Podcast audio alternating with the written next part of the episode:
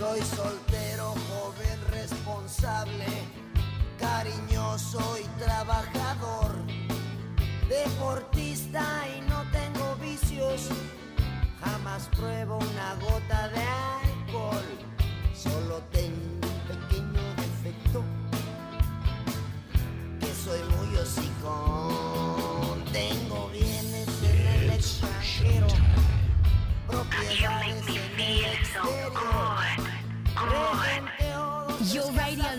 sounded better. Better. más rico que el Papa y George Bush. Solo tengo un pequeño defecto, que soy muy hocico.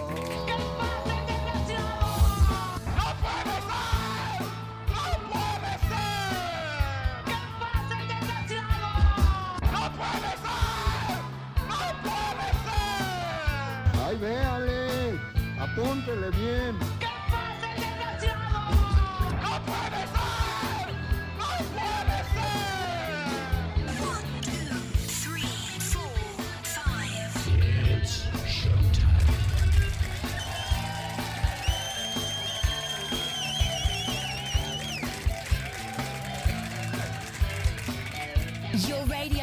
Never sounded better. Better. You make me feel so good, good. Soy más chicho que Pedro Infante y más galán que Mauricio Garcés. Soy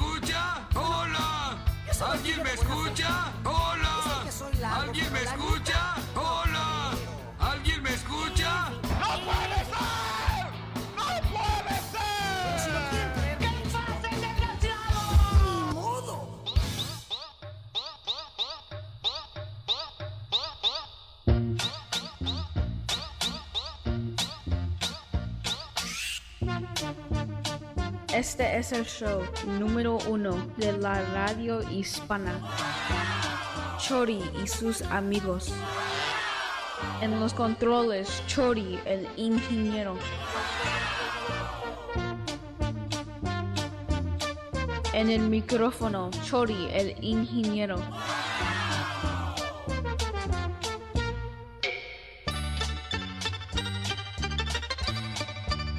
Con la patrona como la mexicana.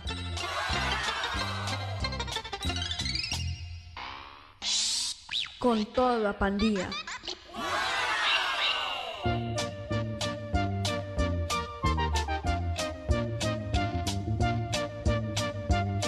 Dirección del Barrio Radio.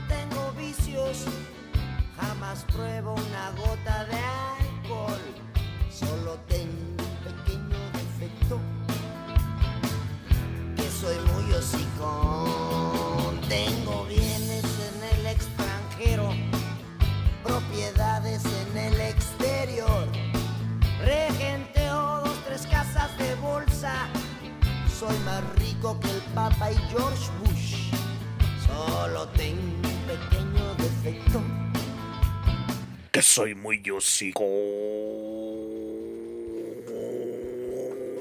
Hey, what's going on? What's going on? What's cooking in the oven? Hola, hola, hola. Si ya estás cansado o cansada de escuchar programas con historias inventadas, cámara, cámara, ya no sufras más. Yo te digo que por favor te pido que pares de sufrir, por favor ya no sufras más con esas historias inventadas. Te invito, te invitamos a escucharte, a escucharte. Ay, estúpidas.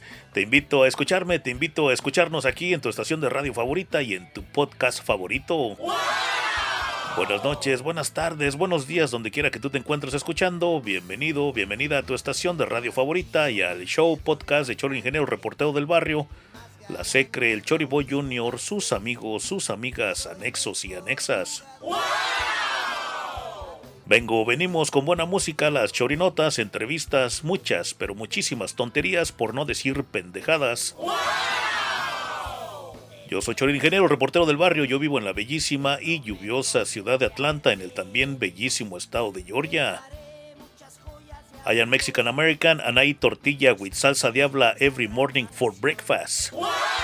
Yo soy mexicoamericano y yo como tortilla con salsa diable, con salsa diabla todas las mañanas como desayuno. Y yo soy el locutor, yo soy el podcaster más hablador y más irreverente de la costa este de los Estados Unidos. Yo te miro directamente a los ojos cuando te estoy hablando. Yo soy muy maduro, muy seguro, muy positivo y mucho, pero muchísimo, muy audaz. Como dicen en mi pueblo, por no decir que soy todo un chingón.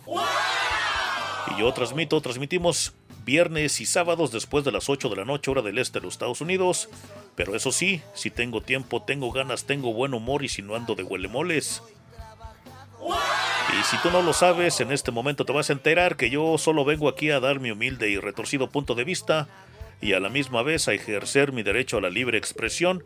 Y la verdad que cualquier parecido con la realidad, pues la verdad que es puritititita coincidencia. Y yo te pido mil disculpas si te, si te piso, si te ofendo, si te machuco o si te llego a atropellar. O también llego a, llego a poner el dedo gordo en esa llaga sangrante que tú tienes en este mismo momento.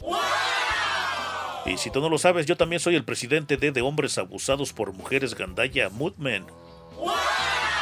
Sí, aunque tú no lo creas, este movimiento de, hombres abusados por mujeres Gandaya Movement es un movimiento por los derechos de nosotros los hombres que está compuesto de una gran variedad de grupos y de muchos individuos que se enfocan, que nos enfocamos en numerosos temas sociales. En sí, este movimiento se centra en cuestiones de numerosos ámbitos de la sociedad que incluye el derecho a la familia, la paternidad, la reproducción, las estafas, el maltrato, la violencia doméstica y los servicios del gobierno, que eso incluye la educación, el servicio militar obligatorio, la protección social y las políticas de salud. Las políticas de salud se cree en un día como hoy, pero eso en 1868, aquí en los bellísimos Pipiris Nice, en los bellísimos Estados Unidos, Andrew Johnson se convierte en el primer presidente sometido al proceso de destitución. Eso fue en el año 1868, en un día como hoy. También en un día como hoy, pero eso en 1891, en Brasil. ¡Ay, Brasil! ¡Qué lindo eres! Y, las brasileñas son aún más bellas.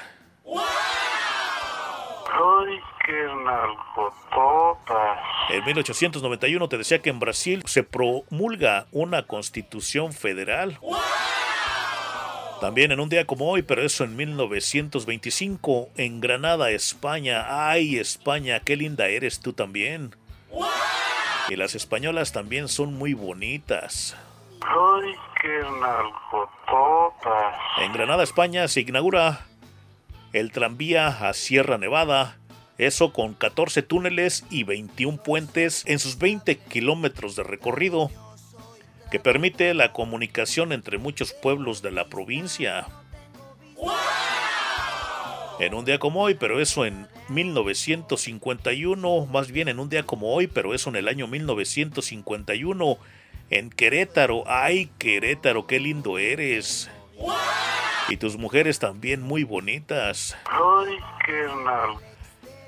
Querétaro, México, se inaugura la Universidad de Querétaro y el licenciado Fernando Ramírez Díaz es el primer rector de esa casa de estudios. Y déjame te digo la frase para pensar de esta ocasión que dice de esta manera, más bien recuerda que lo que más tememos hacer suele ser lo que más necesitamos hacer.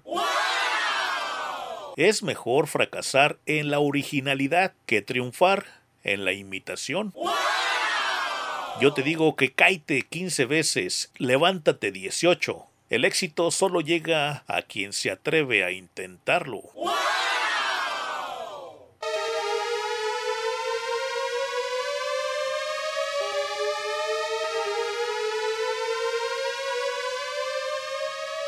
Aviso. Aviso muy importante, el show podcast de Cholo Ingeniero Reportero del Barrio es transmitido en internet y en diferentes estaciones de radio, también en las redes sociales. Asimismo, se aclara, te aclaro que Choro Ingeniero, Choro Ingeniero, el reportero del barrio, Chori Domínguez, el ingeniero, es un personaje con marca registrada y nunca tendrá la intención de discriminar, ofender, lastimar o vejar. Escucha a tu propia discreción, lenguaje profano, muy vulgar, muy corriente y muy ofensivo que no es apto para algunas personas puede ser y va a ser utilizado durante este programa, durante este podcast.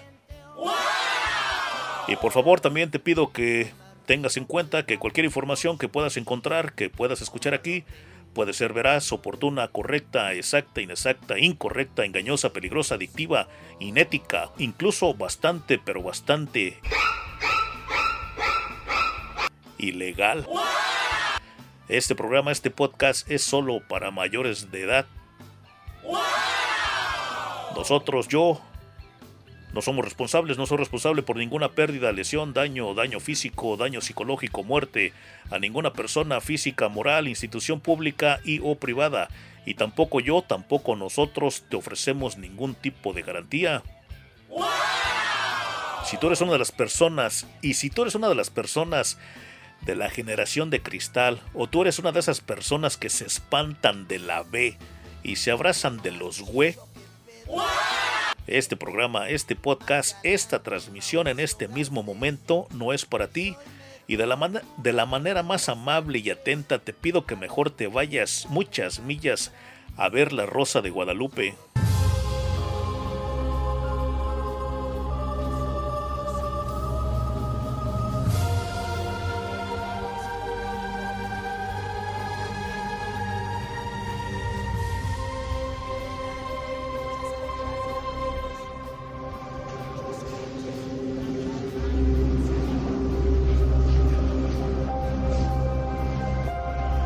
Te hago saber que nosotros aquí somos un foro abierto de diferentes y muchos locos puntos de vista. Todo el contenido es para fines de entretenimiento, información y diversión solamente. Los puntos de vista y opiniones expresados aquí son solamente los de los anfitriones, invitados, personas que nos llaman y también las personas que, que opinan a través de las redes sociales, los mensajes de texto y los whatsappazos. Y no son necesariamente los de la estación, su administración, anfitriones y o anunciantes. En los programas, en los podcasts que se encuentran aquí, que tú escuchas aquí, aquí se puede hablar sobre cualquier estilo de vida, creencia, religión, afiliación política, violencia de género, orientación sexual, ideología, condición física, socioeconómica o cualquier otra práctica personal y temas bastante locos, locos, locos y muy controvertidos. Asimismo te digo, te informo que los datos personales de quienes participan en este podcast, en este programa, en esta transmisión, ellos los datos se encuentran debidamente resguardados. Estos programas, estos podcasts son solo para fines de entretenimiento y no están destinados a ponerse de lado con las posiciones temáticas que puedan aparecer. Gracias a ti, muchísimas gracias a ti, nuestro podcast escucha, nuestro radio escucha, nuestro internet escucha. Gracias, gracias mil, pero también le damos las gracias a nuestros patrocinadores y lo más importante, a esta estación de radio que me permite, que nos permite estar aquí contigo una vez más. Y yo, muy amablemente, te estoy invitando, te invito, te invitamos de todo corazón a ser parte de este programa, de este podcast.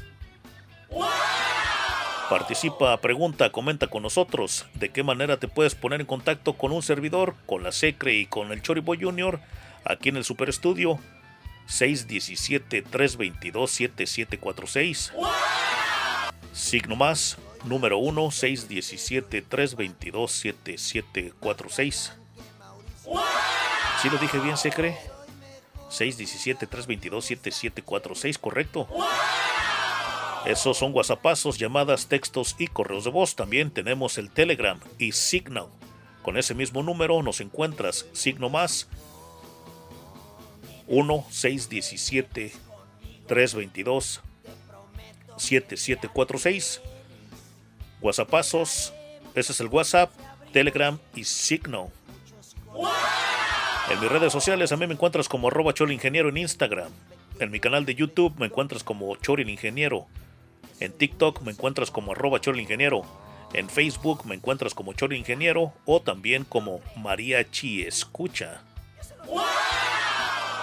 En el Google Podcast me encuentras como Choril Ingeniero. También me encuentras en el Google Podcast. Ahí me encuentras. También me, también me encuentras en Spotify. También me encuentras en TuneIn Radio.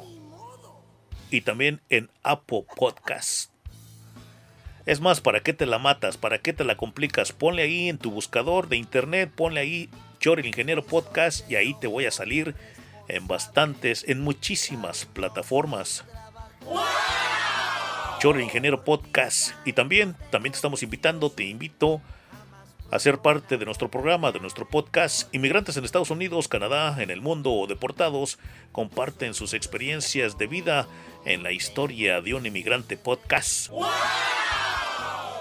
Este es un programa, este es un podcast de historias y de superación personal contadas por personas que por razones de pobreza, hambre, necesidad, miedo, por amor, por temor o por ganas de volverse ricos y millonarios, por querer volverse ricas y millonarias. Han dejado la tierra que los vio nacer en búsqueda de sus sueños y también están buscando un mejor porvenir y están aprendiendo, viviendo y sobreviviendo en un nuevo hogar. Este mismo contiene temas variados dedicados a la vida, la relación con la sociedad, cómo pueden ellos, cómo pueden ellas adaptarse y ver la vida de una forma diferente y así creer, así creer más en sí mismos, en sí mismas y de cómo son tan capaces y tan valientes de lograr sus sueños y sus objetivos. La historia de un inmigrante podcast es el programa, es el podcast que te hará soñar con vivir en otro país.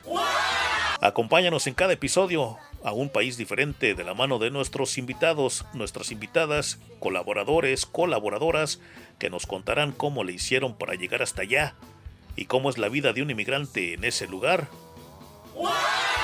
Entrevistas, ayuda, información, turismo, música y los diferentes testimonios de inmigrantes, migrantes. Suscríbete y no te pierdas ninguno de nuestros episodios. Por favor, cuéntanos tu historia y comparte el programa, comparte el podcast para seguir ayudando a la comunidad inmigrante del mundo. Y yo, Chori, el ingeniero, reportero del barrio, te estoy gratificando con 50 dólares estadounidenses para que me platiques tu historia. Sí, platícame tu historia y te estoy gratificando con 50 dólares para que te eches unas buenas cervezas. Te voy a mandar un pilón también con 50 dólares y una máscara autografiada de mí mismo, del Choriboy Jr. y la Secre. 50 dólares estadounidenses porque nos platiques tu historia como un inmigrante del mundo en cualquier parte del globo terráqueo que tú te encuentres. Dije muchas veces mundo se frenó, ¿por qué es lo que me está pasando? ¿Será que estoy nervioso porque Déjame te digo que recuerda que siempre pa'lante, pa'lante, para atrás ni para coger impulso. Ese es el eslogan de la historia de un inmigrante podcast. Te lo repito. Recuerda que siempre pa'lante, pa'lante, para atrás ni para coger impulso. Y déjame te digo que las chorinotas del Notichoro, las chorinotas que parecen choro, de esta ocasión, dicen de esta manera, la chorinota número uno, la gran mayoría de los latinos no aceptan el término Latinx. La chorinota número dos del, del notichoro, las chorinotas que parecen choro. Haya nacimiento de agua sagrada. Haya nacimiento de agua sagrada en la gran pirámide de Cholula de México. En la chorinota número 3 del Notichoro, déjame te digo que una ruca, una mujer, ¿por qué no bajas el fondo musical? Se cree porque está el pisador está muy alto. A ver qué haces con él, por favor. Ponte a trabajar, chamaca, que por eso te pago. Oh, perdón, que por eso te paga la patrona. Dicen que una ruca. Ponte las pilas, chamaca, porque si no te voy a, mandar, ya sabes a dónde. En la chorinota número 3 del Notichoro dicen que una ruca, pues una mujer muestra su casa y enseña que una cosa es la pobreza y otra cosa es la mal, es la maldita porquería. ¡No puede ser! Ahorita que estoy leyendo esta chorinota secre, en la que me pusiste aquí en la carpeta, fíjate que me acuerdo, más o menos por ahí, así decía mi mamá. La pobreza, ¿cómo dicen? La ruca muestra a su casa y enseña que una cosa es la pobreza y otra cosa es la maldita porquería. Esta chiquita baby, ay güey, cuenta con más de 77 mil seguidores en sus redes sociales.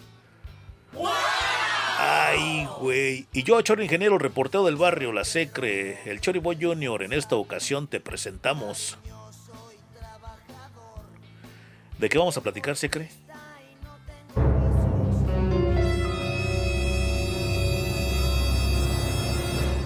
No, no te salió, Secre. Repítete. En esta ocasión, yo, Choro reportero del barrio La Secre y el Choriboy Junior. En esta ocasión te presentamos.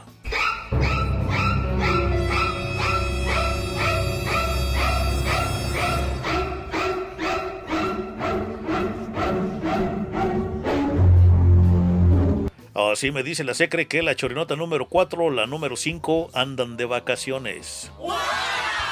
Sí, la secre dice, es, lo, es la tontería que me está diciendo en este momento. La secre dice que la chorinota número 4 y 5 se fueron de vacaciones. Así que nada más vamos a tener tres. Chorinota número 3. Una ruca muestra su casa y enseña que una cosa es la pobreza y otra cosa es la maldita porquería. Esa chorinota me recordó a mi jefita, en paz descanse. Haya nacimiento de agua sagrada en la pirámide, en la gran pirámide de Cholula de México. En la chorinota número uno, la gran mayoría de los latinos no aceptan los términos latinex. Oh, se me olvidó, no sé qué si tienes razón, que yo, Chori Ingeniero, reportado del barrio La Secre y el Choriboy Junior, en esta ocasión te presentamos. Te presentamos la mexicana que resaltó el esfuerzo que ha hecho para llegar a donde está. Sí, vamos a tener una invitada aquí en el Super Estudio, ¿verdad, se cree? Eso es todo, se cree. Lo bueno que tú sí estás trabajando, muchacha. La mexicana que resaltó el esfuerzo que ha hecho para llegar en este momento donde está. Todo esto y mucho, mucho, mucho, pero muchísimo más cuando regresemos al show podcast de Cholo Ingeniero Reportero del Barrio, la Secre, el Choriboy Junior, sus amigos, sus amigas, anexos y anexas. Estás escuchando al famoso Cho- Cho- Chori Domínguez. Re- re- re- Regresamos en breve.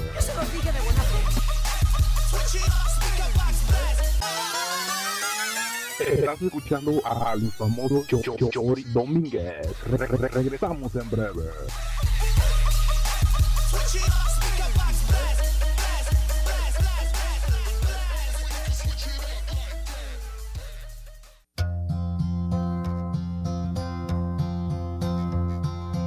Yesterday, all my troubles seem so far away.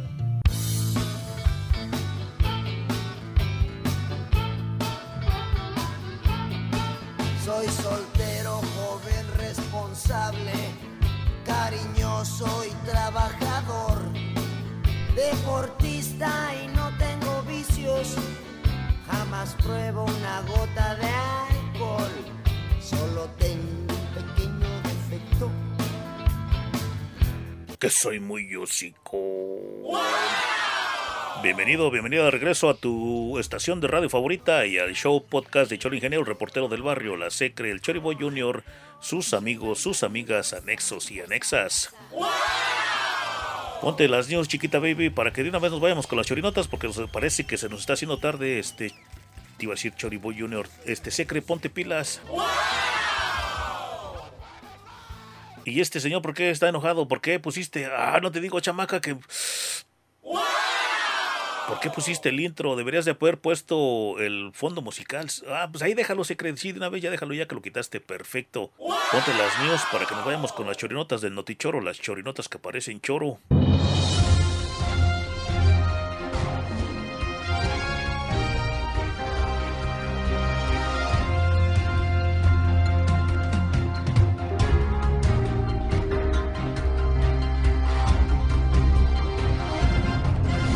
De esta manera nos vamos con las chorinotas del Notichoro, las chorinotas que parecen choro.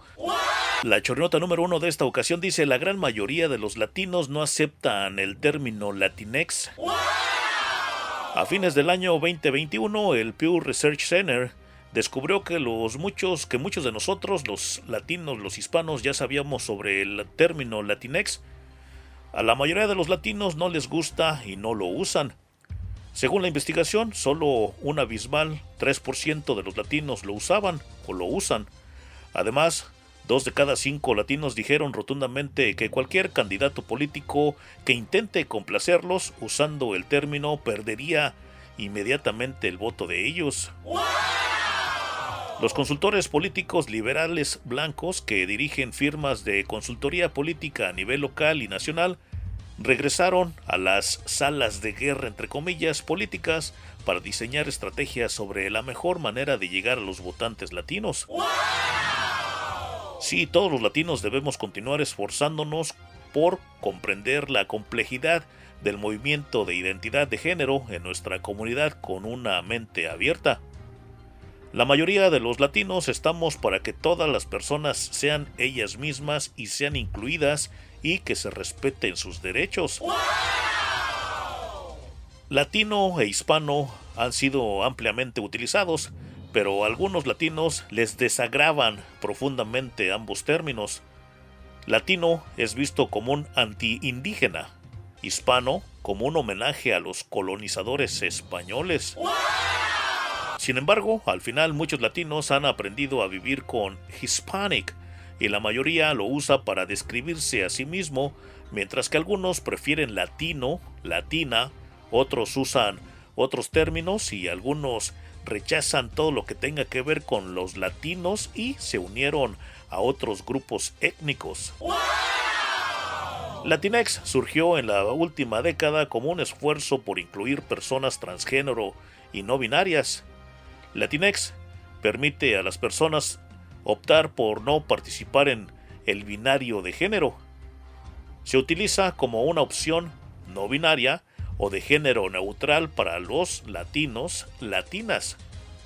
Muchos latinos tienden a rechazar las etiquetas que los agrupan y los describen injustamente como individuos u omiten su cultura o historia. Los latinos cuyo idioma principal es el español encuentran el término Latinex tan horrendo e irracional que responden venenosamente a él.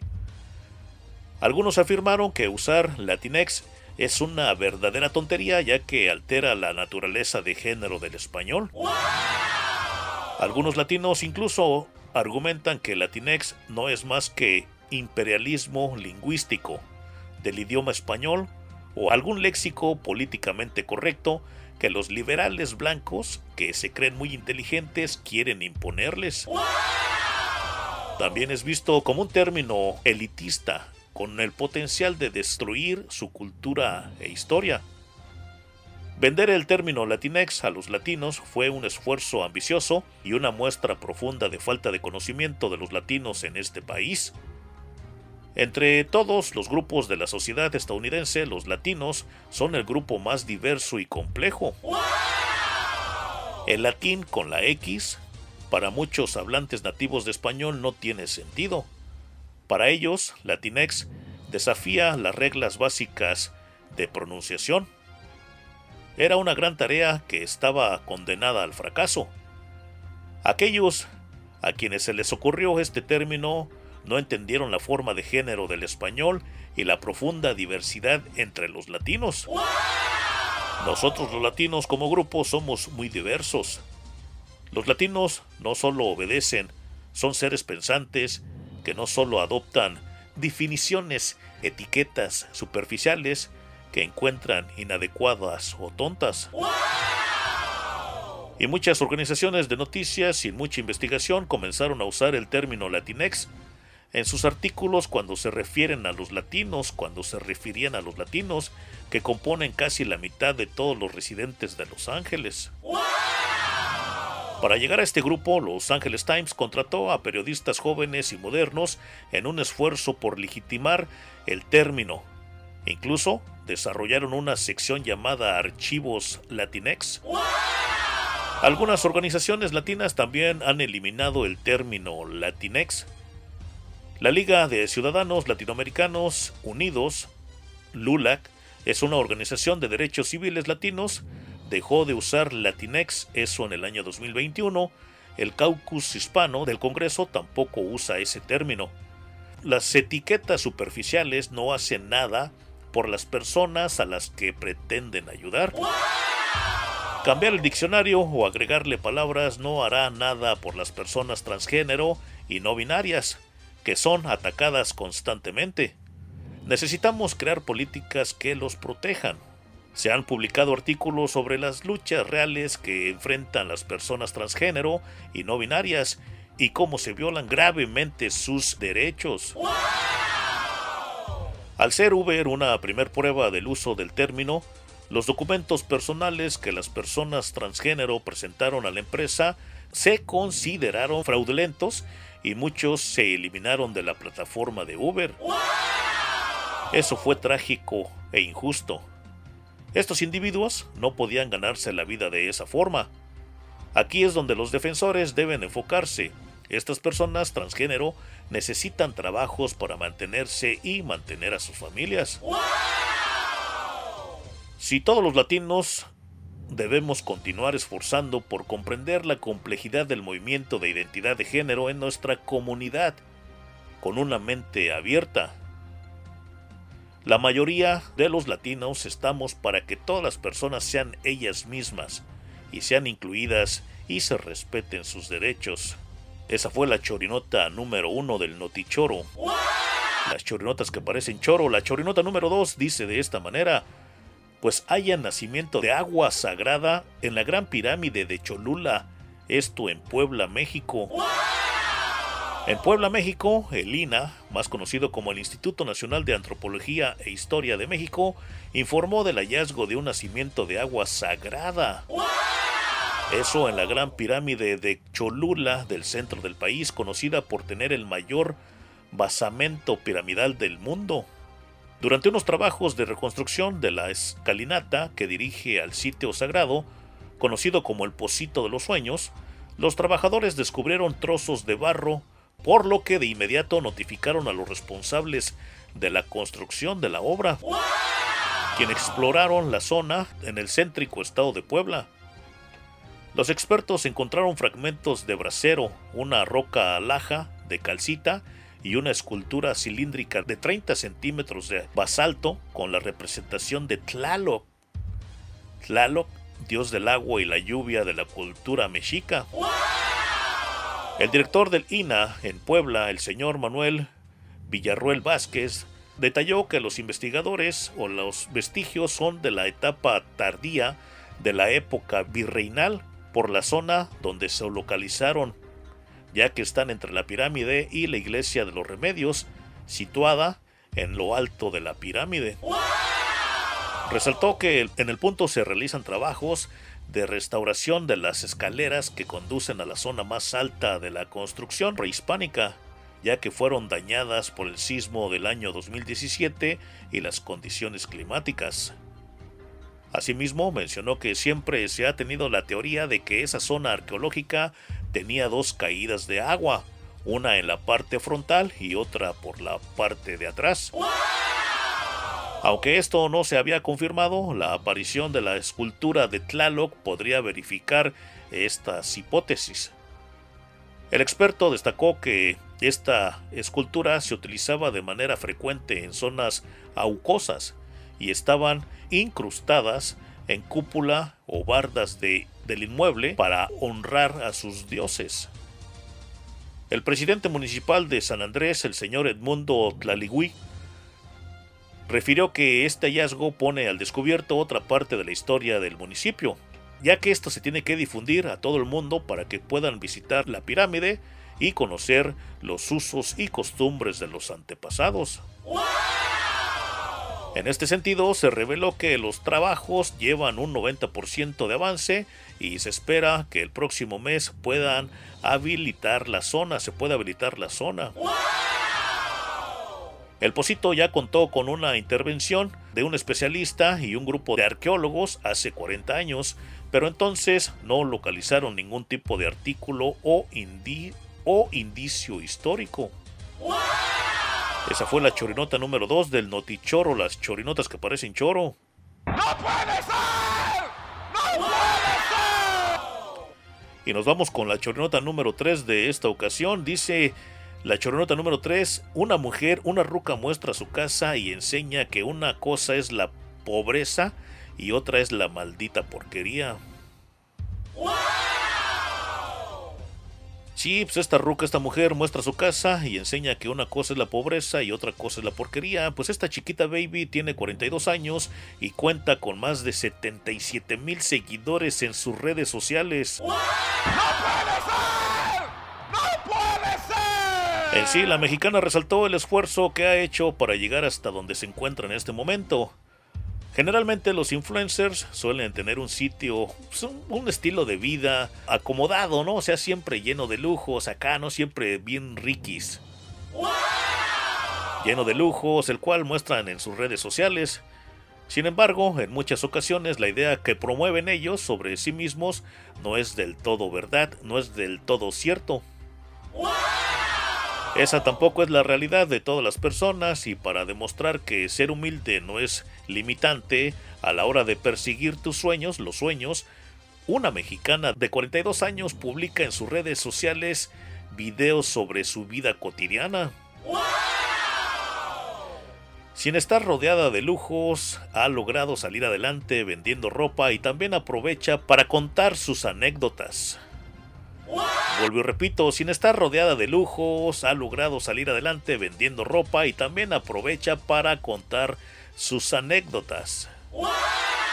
Pues esta chiquita baby, esta ruca, la mujer es viral ya en redes sociales y hay quienes la apoyan incansablemente, pero sin embargo, hay unos hijos de toda su re...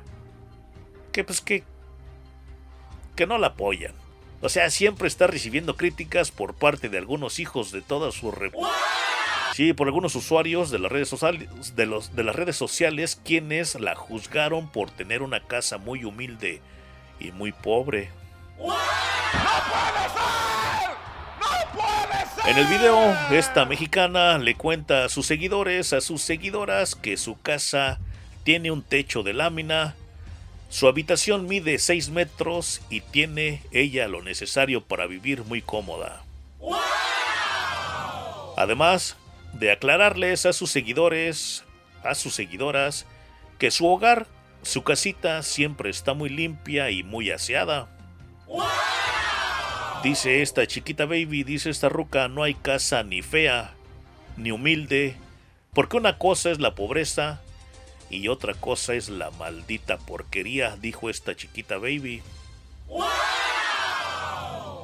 A todos los que la estaban criticando, ahí los mandó a chiflar a su flaute, a su flauta. Ahí, güey, me equivoqué. A su flaute. Esa fue la chorinota. Ay, güey, estamos a la mera hora, ¿se cree? Ok, una crítica, una crítica de las chorinotas porque la, la, la nota se critica. Fíjate que eso de los latinex a mí también me cae en, los, la, en la meritita punta de la lengua. Que me digan latinex. De hecho, latino hasta me siento así como si fuera... como si fuera latino, como si fuera la, de- por ahí de del Caribe. Yo siempre les digo, I am Mexican, you mother. Este, no nunca me ha gustado eso de Latinex. Por ahí andan unas personas, hay Latinex, Latinex. Eso del código binario y todas esas pendejadas. Está bien que no aceptemos ese ese nombre que se nos quiere dar aquí en los Estados Unidos a nosotros los que los hispanos todavía. Pero fíjate que sí tiene razón, ¿eh? Yo cuando digo hispano es como si dijeran como si dijeran el hijo de el hijo de Hernán Cortés, el hijo de Cristóbal Colón. Pero que me digan Mexican todavía la paso, ¿eh? Que me digan Hispanic como que no me gusta, no mucho me gusta. Que me digan latino tampoco me gusta latino. Mexican me gusta más. Han hallado nacimiento de agua sagrada, esto en la Gran Pirámide de Cholula, esto en Puebla, pues hayan el nacimiento, sí, hayan nacimiento de agua. Fíjate que tú no sabías que estos malditos este, conquistadores, los invasores españoles, esa iglesia, una, una basílica que está ahí, creo es esta, Cholula Puebla, ahí en Cholula Puebla, ahí arriba de la pirámide, no recuerdo el, ah, pues sí dice la Gran Pirámide, en la Gran Pirámide estos malditos de los conquistadores llegaron, la demolieron y ahí edificaron una iglesia. Quisieron borrar la huella de nuestros ancestros, los mayas, los mexicas, los aztecas. Sí, ahí hayan este un yacimiento de agua sagrada que no se pasen de veras. La mujer muestra su casa y enseña una cosa, es la pobreza y otra la porquería. Bueno, la chorinota, ahí la vamos a dejar porque ¿qué creen? Sí, lo prometido es deuda y aquí estamos ya casi casi para platicar con nuestra amiga, sí, Laurita. Laura, Laurita, mi niña chiquitita, ¿a quién estás ahorita besando, besando? Laura, Laurita, mi niña chiquitita, ¿a quién estás ahorita besando, besando?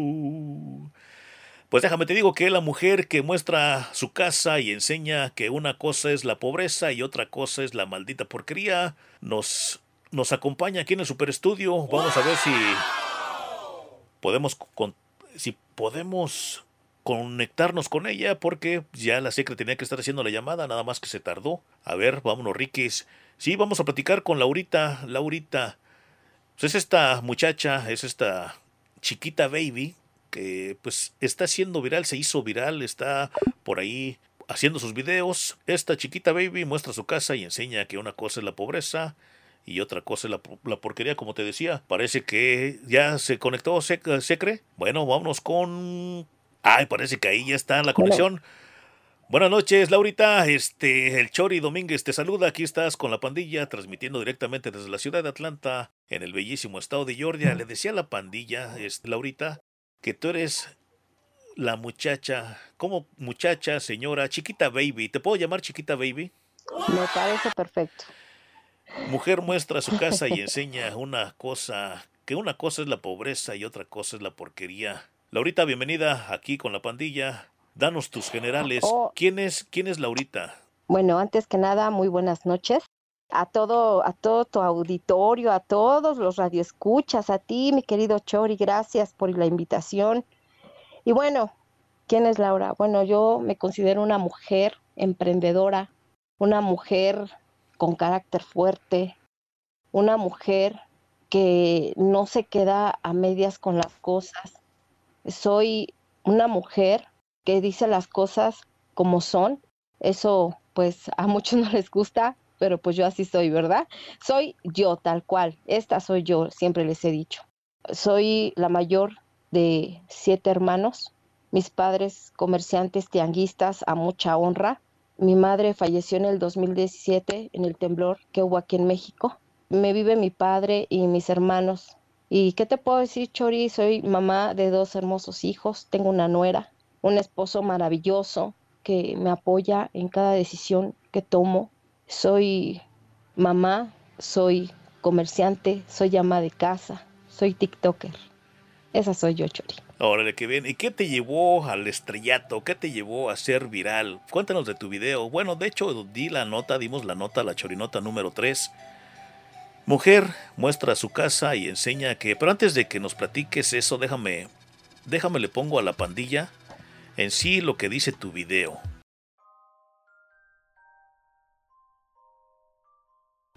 Así me quedó mi cortinita, como pueden ver, se ve fashion. Esta es mi cocina. Mi casa es de lámina. Chequen, ¿eh? Toda mi casa, toda, toda, toda, toda, toda, toda, toda, es de lámina. Aquí puse un tragasol. Bueno, un tragaluz.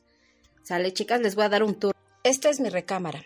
Hace seis meses que me cambié aquí a Yotzingo y hubieran de haber visto cuando empecé. Créanme que no me gusta mucho mi casa, pero aquí está. Llevo seis meses aquí y esta es mi recámara. Mide seis metros. Digo que no hay casa fea y humilde. Una cosa es la pobreza y otra cosa es la porquería. Esta es mi sala comedor. Ahí está la foto de mi mamá. Y esta es mi cocina. ¿Sale, chicas? No hay casa fea. Ni una casa es fea siempre y cuando haya limpieza. Y este es mi baño. Igual de laminita. Ahí está.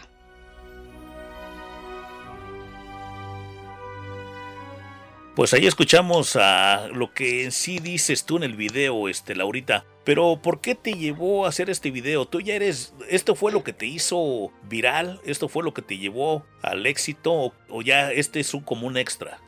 Te voy a ser bien sincera, querido Chori. Mira, antes de que yo grabara ese video, yo siempre he vendido ropa, siempre he sido comerciante tianguista. Entonces, pues mis videos en WhatsApp se cargaban mucho y a veces no podía grabar mis videos. Entonces esta fue idea de mis hijos. Me dijeron, mamá, te vamos a, poner TikTok porque ahí pues grabas en un minuto y grabas todas tus cosas y las grabas bonito. Le dije, bueno, pues descárguenme TikTok, yo no sé manejar eso, pero bueno. Ellos lo descargaron, pero pues jamás pensé que lo habían aunado a Facebook. Entonces a mí me van operado, acaba yo de salir de una cirugía este, delicada, el cual este, me quitaron 25 centímetros de intestino y una hernia. Entonces yo he dejado de trabajar tres meses. De, estresante estar en cama cuando yo soy una mujer activa. Yo me ponía a llorar porque yo quería trabajar, yo quería salir adelante, ¿no? Entonces se cuenta que tardé tres meses para que me dieran de alta. Entonces cuando me dan de alta, a los dos días mi hija se va a Puebla, mi esposo se va a trabajar y mi hijo se va a trabajar. Pues que me quedo sola en la casa. Y dije, no, aquí le falta una cortinita a mi fregadero, porque a mi esposo siempre le decía, oye, no seas mala onda, ponme mi cortinita, mañana, pasado, mañana. Yo dije, no, yo también tengo que ser dependiente, porque tengo que pedir, si él también llega cansado de trabajar, pues igual yo lo entiendo, ¿no? Y que agarro mis taquetes y que agarro el taladro y que agarro la broca, bueno, para no hacerte el cuento largo, que me pongo ahí a hacer un video de cómo taladraba yo para poner mi cortinita de mi, de mi fregadero. Y me puse a hacer qué hacer. Cuando terminé dije, pues voy a grabar mi casa. A mí no me importa si me critican. Quiero grabar mi casa para que vean todo lo que yo he trascendido de cuando yo me cambié de Iztapalapa a Yotzingo, que vean todo lo que, cómo ha trascendido, cómo se ha modificado mi casa, porque antes de eso, cuando yo llegué aquí, yo hice un video, pero lo hice en Facebook que pues cómo estaba mi casita, le faltaban algunos detalles. Entonces dije, para que vean cuánto el antes y el después. Y se me hizo fácil, dije, voy a grabar mi video. Y terminé de hacer toda mi limpieza, puse de hecho mi agua para bañar, ahí sale en el video. Y que me pongo a grabar. Pero yo grabé para Facebook. Jamás me imaginé que también se conectaba con TikTok. Ah, ok. Y yo dije, bueno, yo dije, bueno, y también lo hice porque mucha gente aquí en México desconfía cuando son ventas en línea. Hay mucha gente que se dedica a transar a, otra gente. Entonces yo soy una mujer que yo mi trabajo te lo, si yo a mí me, ¿cómo te puedo explicar? A mí me gusta hacer mi trabajo bien, al, al, al, grado de que yo soy una mujer muy, pero muy, muy responsable. Entonces yo decía, ¿por qué voy a pagar los platos rotos de otras personas que si van y la citan en tal lado, no llegan y se roban el dinero?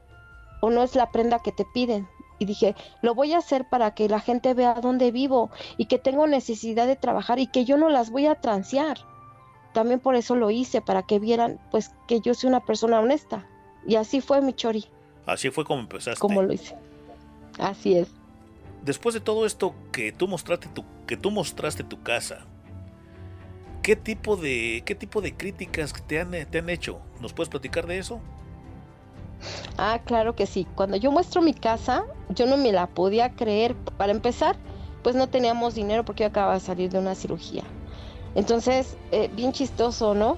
Eh, Nos fuimos, me acuerdo mucho, aquí a Chalco a comprar mi despensa. Y aquí, como todavía, querido Chori, aquí, este, donde vivo, pues no hay, no había en ese entonces CFE, no había, no hay posteo de, de, de ¿cómo te podría decir? No hay posteo de, pues de ninguna de estas de Wi-Fi, esas cosas. Yo tenía que, que yo tengo mi aparato de, de Wi-Fi, al cual tengo que ir al Oxxo y tengo que pagar mi dinerito para que me llegue mi Wi-Fi inalámbrico. Entonces ya me fui y todo, ¿no? Entonces yo no sabía, yo dije, o despensa o wifi, dije, pues ni modo, despensa, ¿no? Entonces nos fuimos a comprar nuestra despensa, sino que mi hermano me dice, me marca, oye, muchas felicidades, hermana. Yo le digo, tú, si no es mi cumpleaños. No, dices que estás en todas las redes sociales. Dije, ah, sí, pero no lo tomé como que importante. Me metí a Instagram, le dije a mi hija, oye, no seas mala onda, compárteme datos, ¿no? Y me metí a Instagram y la primer crítica. Oye, Laura, no manches, dice, me has, de veras que no, dice, me has levantado, dice, yo soy licenciado, pero tu video no manches, dice, me hizo comprender que no es tan, no es en toda la, dice que en esta vida no es todo el dinero, de verdad, te lo agradezco, no sabes, dice, has sido mi inspiración. Yo dije, ¿y ahora este qué onda, no? ¿Y este qué le pasa? Le dije, no, pues muchas gracias, pues ahora sí que si en algo puedo ayudarte, pues adelante, yo cuenta conmigo, ¿no? Y de así, Chori, muchas críticas bien padrísimas, ¿no? Oye, Lau, yo tengo mi casa así, este, en obra negra, y tú me has inspirado a seguir adelante. Oye, este, ¿cómo lo hiciste? Eh, eh, yo quiero ser como tú. Oye, Y como permite- así críticas.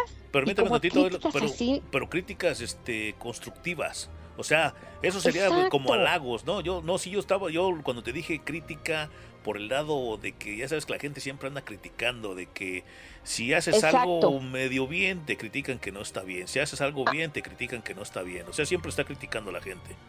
O sea, no fueron ese tipo de críticas este, destructivas, fueron críticas constructivas o de alguna manera fueron este, comentarios buenos a tu persona. Le serviste como motivación a muchas personas. A- así es, Chori. Y claro, había críticas mala onda, ¿no? Donde, ay, si tu casa se ve bien fea porque está en- ni tiene este repillado y no tiene piso y aparte ni le pusiste cimientos. Yo decía, no me importa. Al principio sí me afectaba. Y no nada más a mí, mi esposo contestando en WhatsApp, en, en Facebook, mis hijos, con, bueno, mis hijos son como que más like, no hagan caso, ellos, ellos nos decían, nosotros no hagan caso, son haters o no sé cómo se les dice, ¿no? Haters, ajá. Este, mi- ajá, dice, mis hermanas contestando porque me les daba coraje, porque pues solamente ellas sabían realmente la realidad, ¿no? Y toda mi familia contestando, pero ya después, así como que dije, no me voy a desgastar, no me voy a deprimir y vamos a seguir adelante, no me va a afectar esto, porque eso me enfermaba, o sea, me enfermaba emocionalmente. Me hace chin para abajo, no, pues para qué subí mi video, ¿no? Pero después decía, me decía mi hija y me dijo, no, mamá, tú sigue adelante y mi esposo, que ha sido una base fundamental en mi familia, no, ustedes sigan adelante, no pasa nada. Y de esas críticas, muchas, mi chorie, muchas.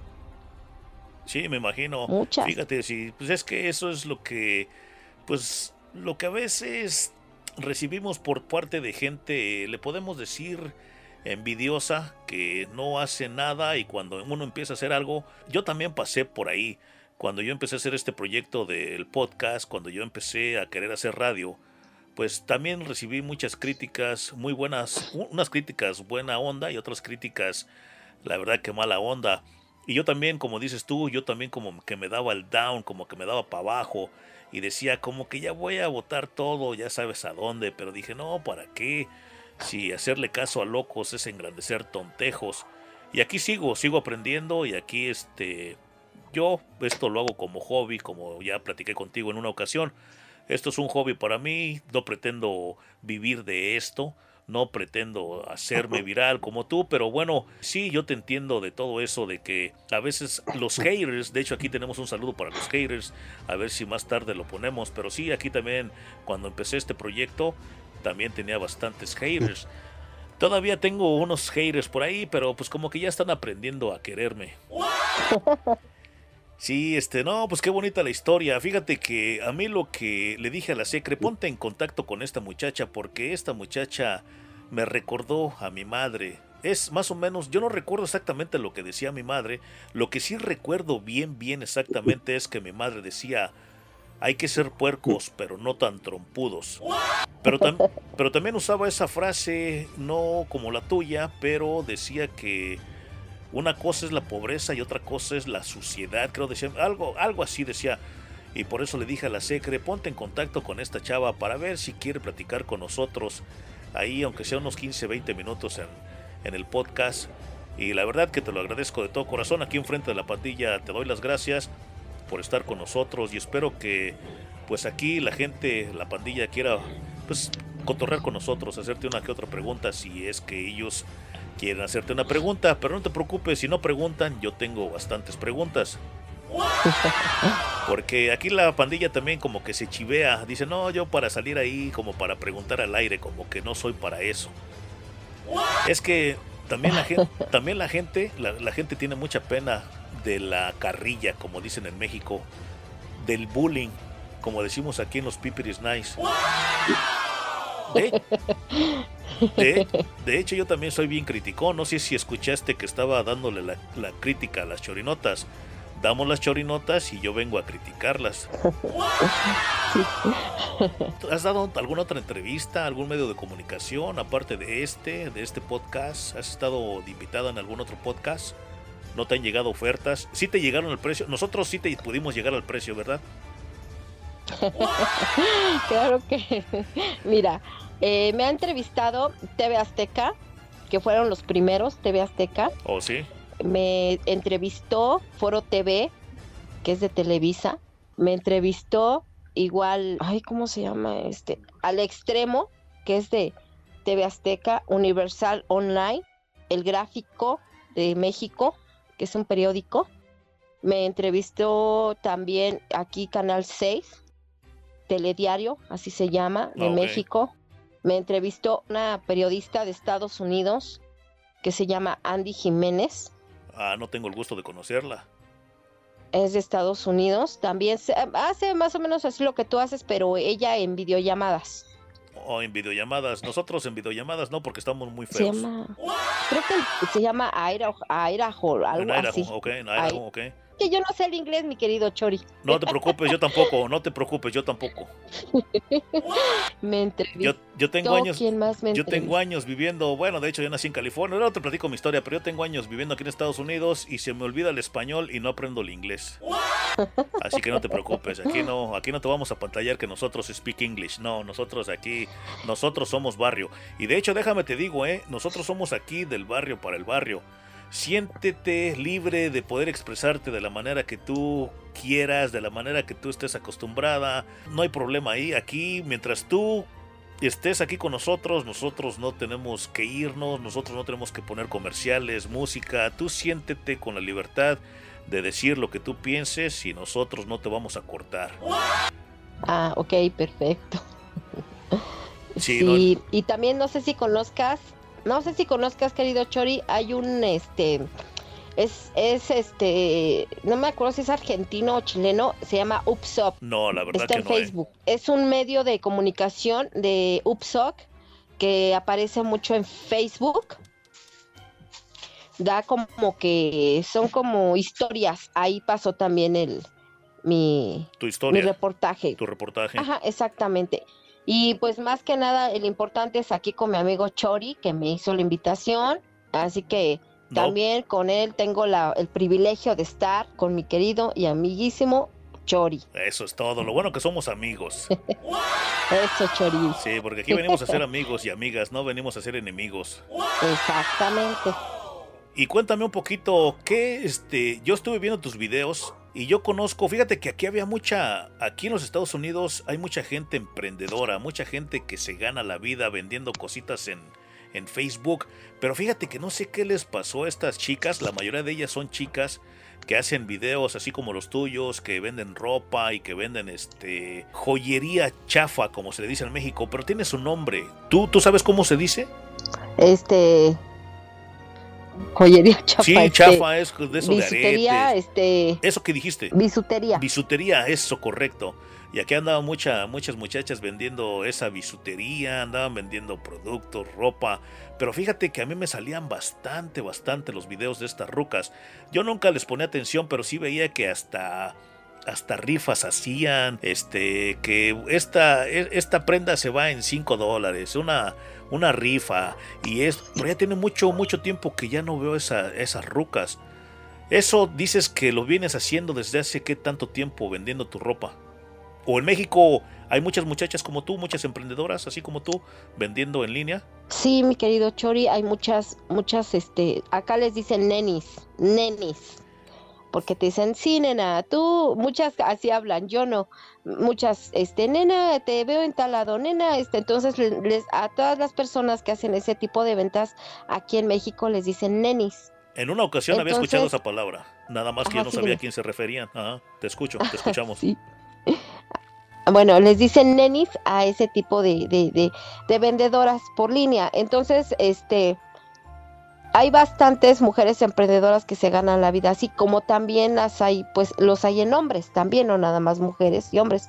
Yo en esto llevo eh, vendiendo en línea unos desde mm, cinco años, querido Chori, ¿Oh, sí? cinco años. Gracias a Dios, cinco años. Y en sí. línea. Y sí es negocio. Eh, sí, se trata de trabajar.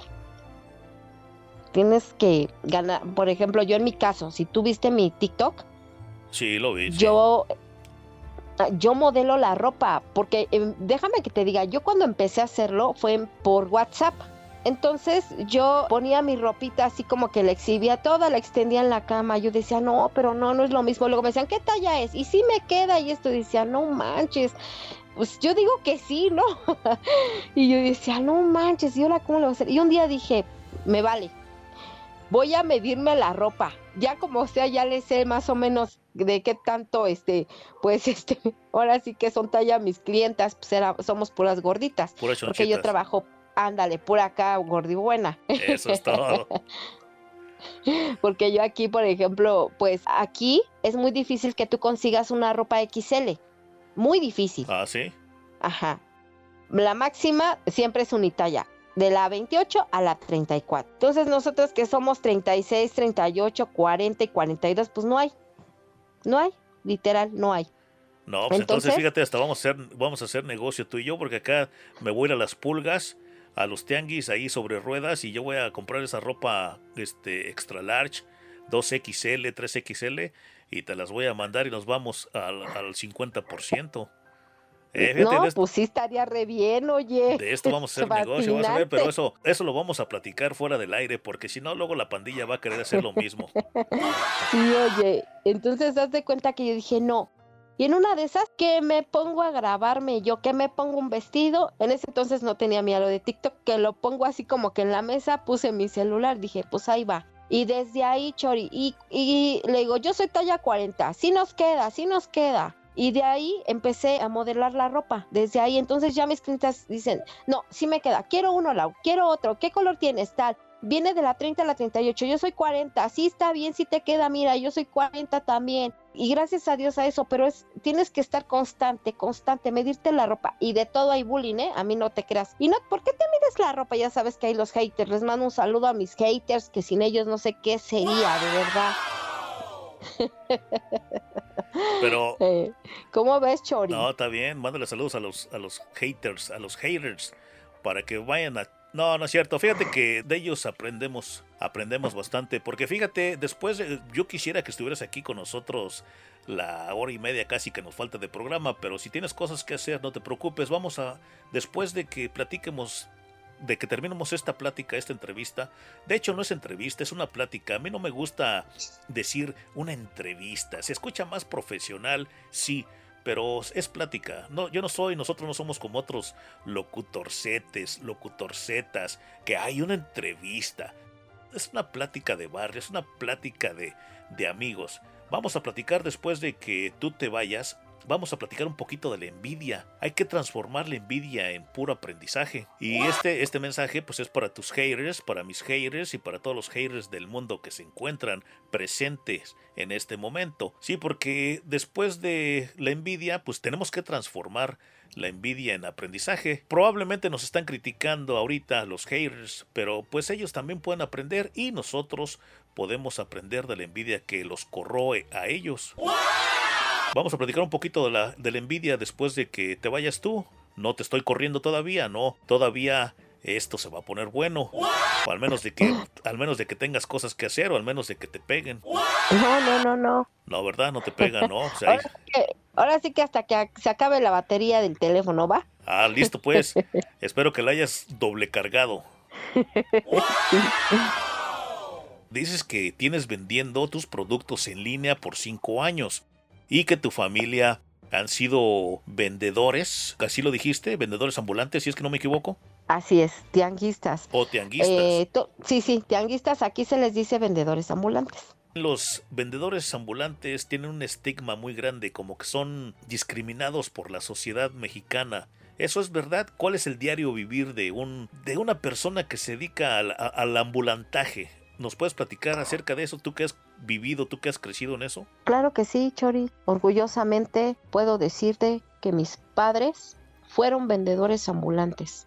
Mi madre de ahí nos sacó adelante. Para mí el ser vendedor ambulante tianguista es un orgullo porque vengo de padres tianguistas. Bueno, vendedor ambulante para mí significa llegar tempranito, tempranito, barrer tu lugarcito, tender tu puestecito, armarlo y desarmarlo pagar una plaza, aguantar fríos, lluvias, polvo, sol.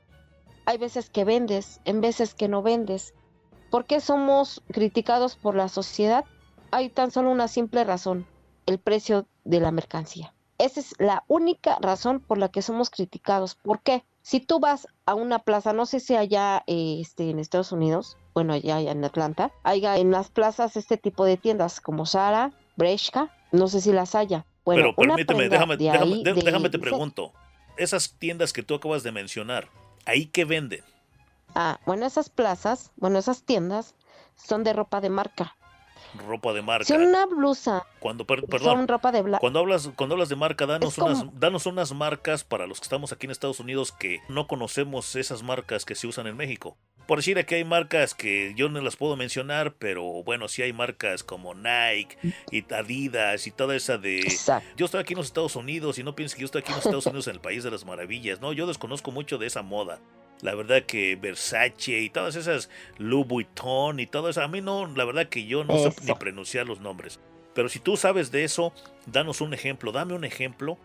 ¿A qué marcas te refieres? Por ejemplo, marcas como tú lo has dicho, Luis Vuitton, este... Prada, también otro que se este, llama Prada, Versace y todo eso. Versace, todo ese tipo de ropa. Ok, todo ese tipo de ropa, ok. Entonces sí, aquí pone que no hay esas tiendas, sí hay tiendas donde venden esos productos, sí, de marca, correcto. Este, pero no, o sea, no, no conozco, no conozco con esos nombres. Ok, ya te entendí, ya te entendimos, yo creo mejor. Esas plazas, esas tiendas, ahí venden esos productos. Entonces... Entonces, esas blusas de esas tiendas están como en 900 pesos. Pero, ¿qué te crees que en, el tianguis, en el comercio ambulante, encuentras tal vez esa misma blusa en 150, 250 pesos? Aquí en México. No sé ya cómo se podría definir. 25 dólares, no sé cómo podría decir. Soy tonta para esas cosas. Ok, ahorita vamos a ponerle que el dólar está más o menos, eso gracias al presidente mexicano, está como por ahí de 20 pesos por dólar.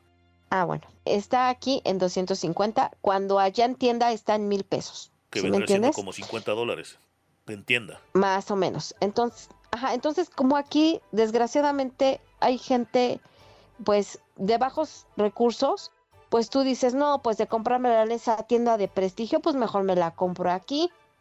Entonces las tiendas se quejan de nosotros, pero es lógico, Chori, si la gente no tiene dinero, es como si compras una manzana aquí, aquí, en el tianguis te vale a 35 pesos el kilo. Y la compras, no sé si allá en un supermercado de allá, la den en, no sé, 30 dólares. Pues la vas a comprando, te la dan más barata. Oh, claro, sí, siempre está uno buscando la economía. Bueno, uno que no tiene dinero, ¿verdad? Sí, porque, Pues los, que, sí, ti- porque los que tienen dinero, pues sí, de volada, que ya vamos a andar buscando precios económicos. No, de una vez tráemelo. Y tráemelo de esa tienda porque pues, es el lujo el que paga uno. Ok, esa es la diferencia.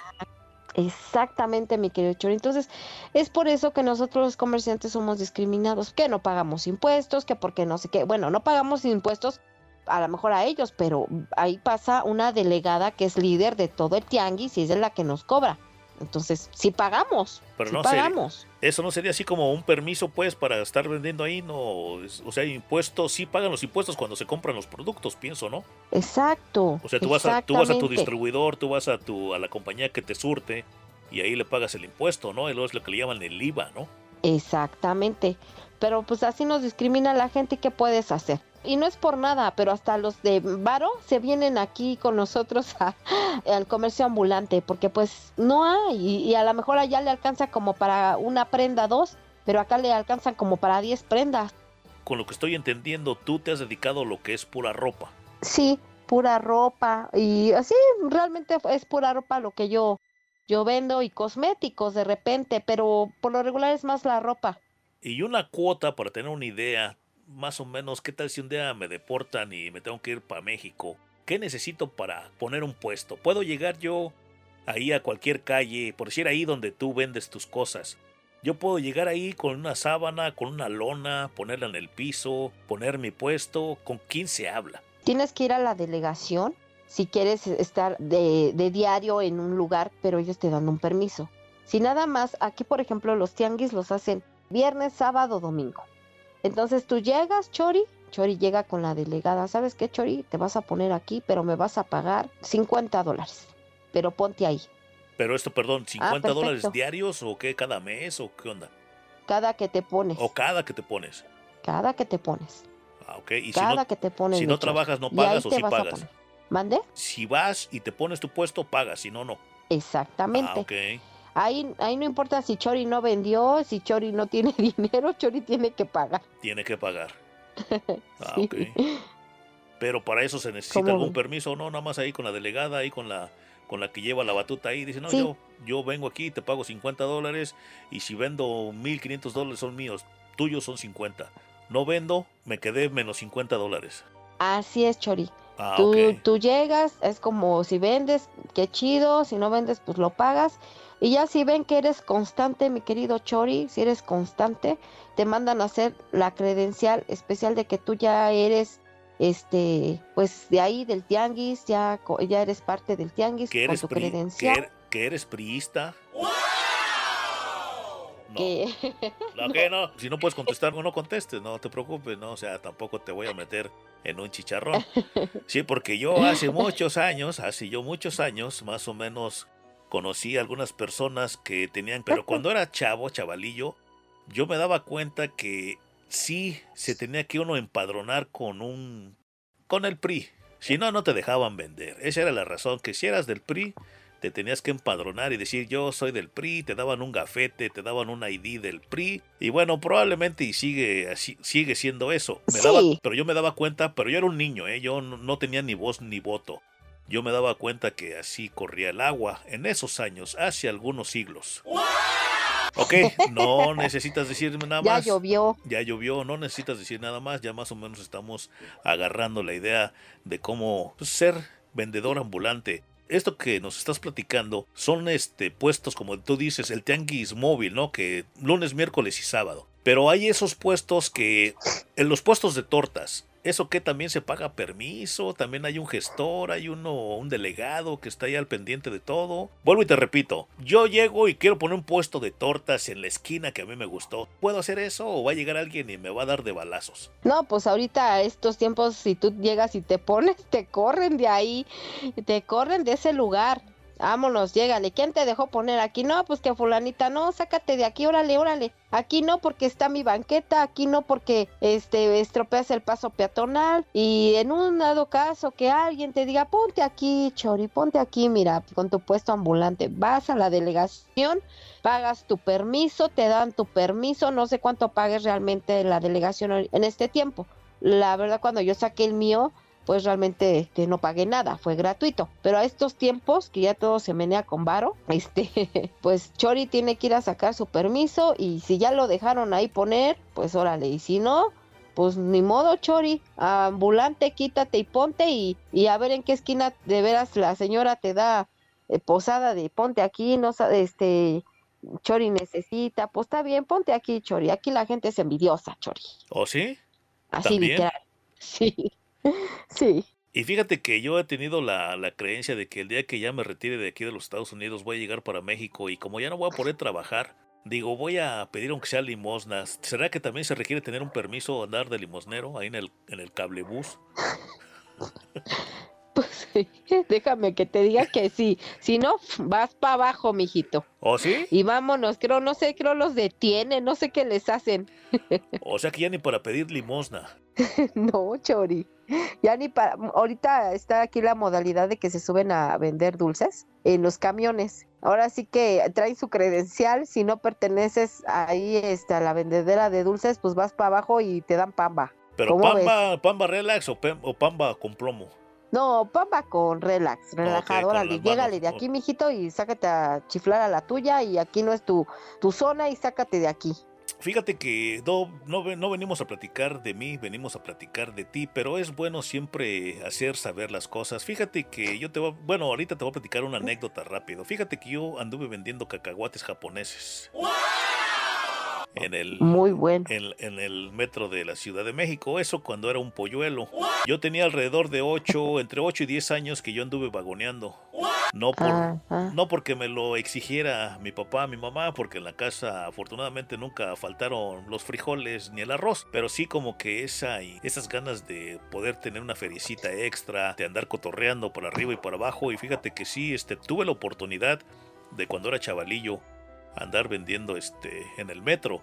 Por aquí a la pandilla, cuando hice mis primeros podcasts, cuando hice mis primeros programas, más o menos les platiqué cómo era yo de niño, pero nunca terminé de platicar en sí toda mi vida, pero sí anduve por ahí vendiendo. fí- Fíjate que lo que llegué a vender también eran este paletas de losito montes y este cacahuates japoneses, como te dije.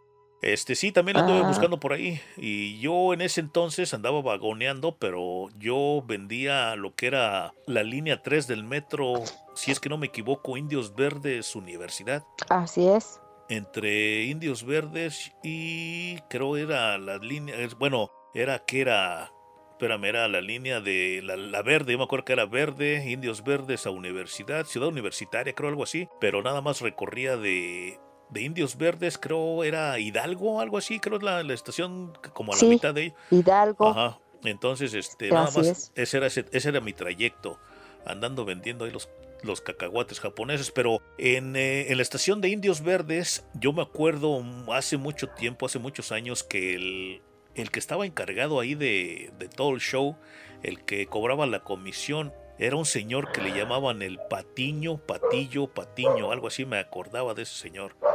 Nada más que yo me le corría a este señor. Pero a mí nunca me, a mí nunca me dijeron nada, porque pues era un, era un niño feíto, chaparrito, pelón. Y pues como que decían, este pobre chavalillo, en vez de golpearlo, no, pues me, o sea, era muy escurridizo yo. Sí, sí, sí. Y por eso me daba cuenta Pues- de cómo trabajaban las cosas por allá. Sí, no, pues ahora ya cambió la situación. Ahorita si te cachan, te remiten. Vámonos. Vámonos, Chori. Ya no puedes vender dulces aquí. Está prohibido o vámonos. Ya ahora te remiten porque ya entró la Guardia Nacional. Ya no es la policía, ahora la Guardia Nacional. Ya no existe la, la camioneta, lo que decían la camioneta. ¿O No, sí? ya no. Ahora ya es la Guardia Nacional o la delegación. Corre, que viene la delegación en friega. ¡Fum! Vámonos. O sea, tienes que recoger todas tus cosas. Yo no, porque yo ya tengo mi permiso, pero cuando no, digo, la tenía, gente. la neta, sí. Ok. Ah, sí, algunas sí. Algunas que no tienen su permiso, llega la, perdón, la policía y vámonos. Entonces hay que tener cuidado hasta para poner un puesto ambulante. Tienes que, ahora sí que cumplir las de la ley, entre comillas, para que estés funcionando bien. Exactamente, querido Chori. No, pues felicidades de parte de nosotros, de aquí del Super Estudio, para ti, para tu familia. Y ya vamos a cerrar, yo creo, el comentario acerca de los, de los puestos ambulantes, de la vendimia ambulante.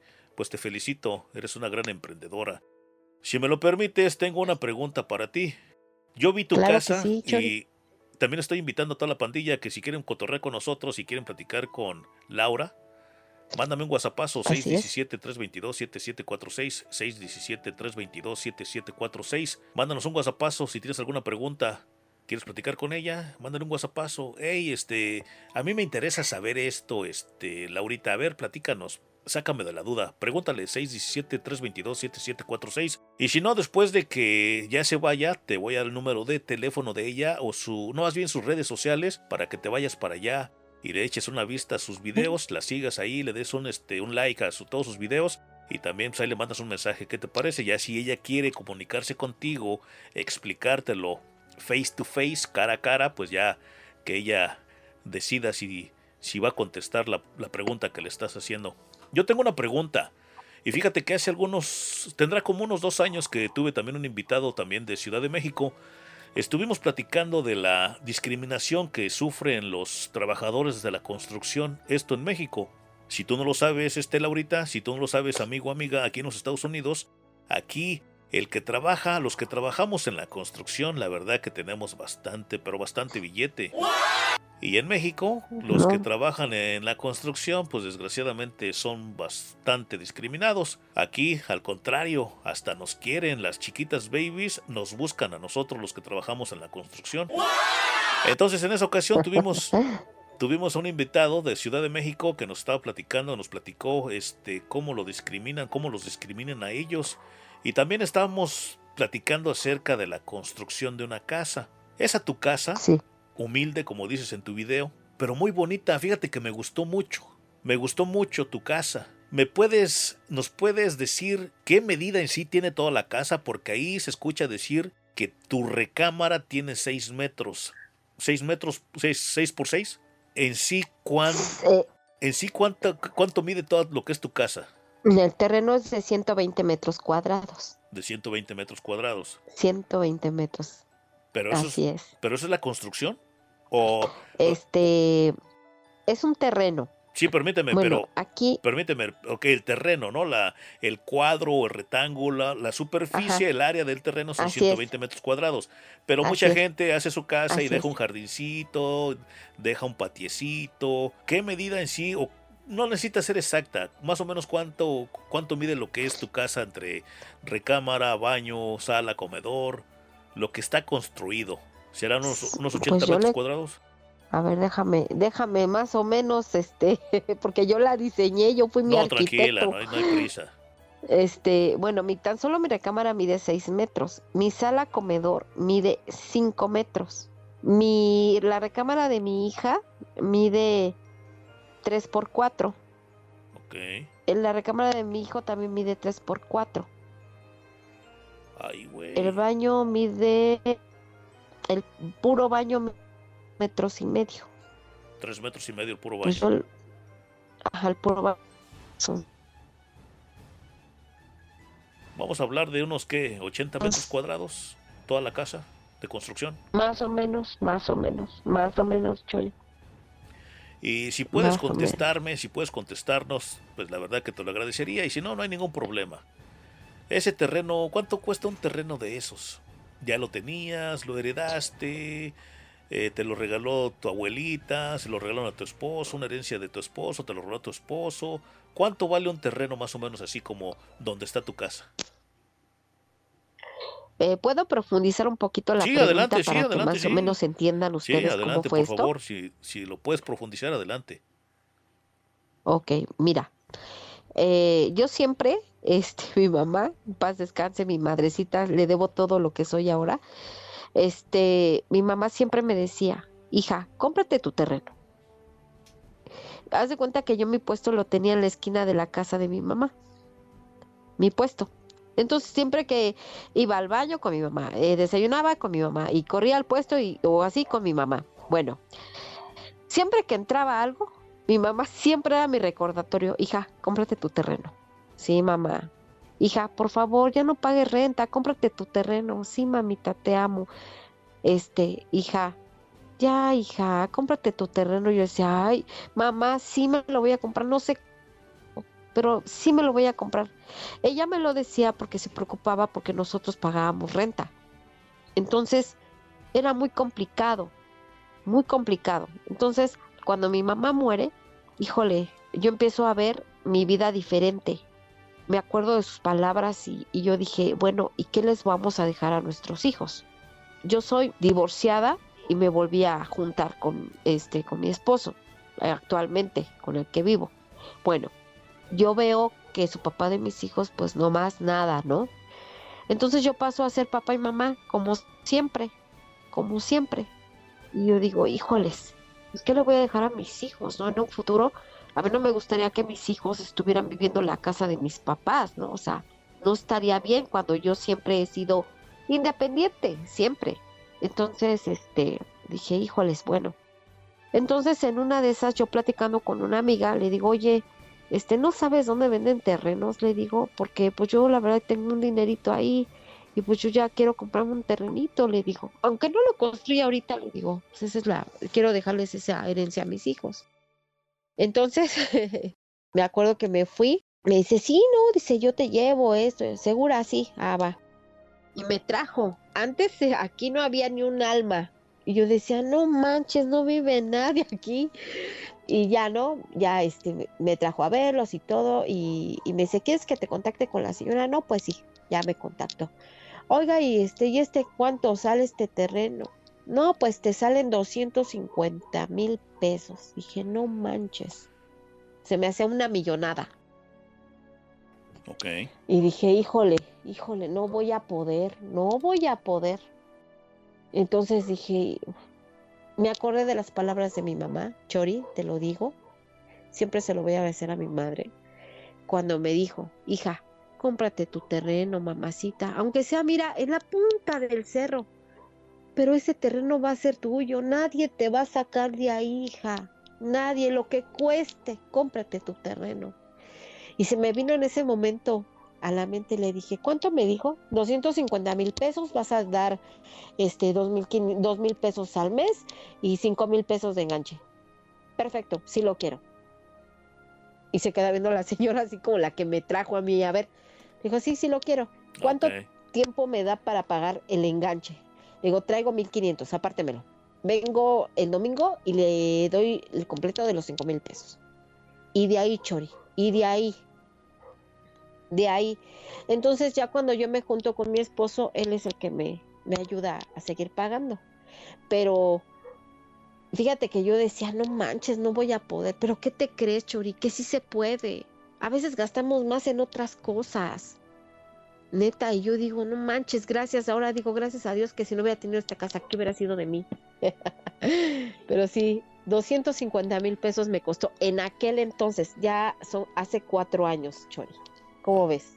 250 mil pesos, 220, 250, dijiste. 250 creo dijiste, ¿no? 250. 250. 250 mil pesos, Y ok, eso fue el terreno. ¿cómo ves?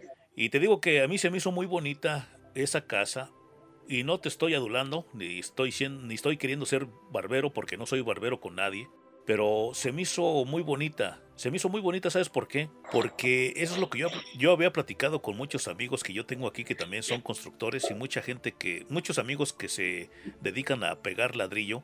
En México yo me daba cuenta, de hecho todavía lo siguen haciendo, con todo respeto a los albañiles, hacen un trabajo muy puerco.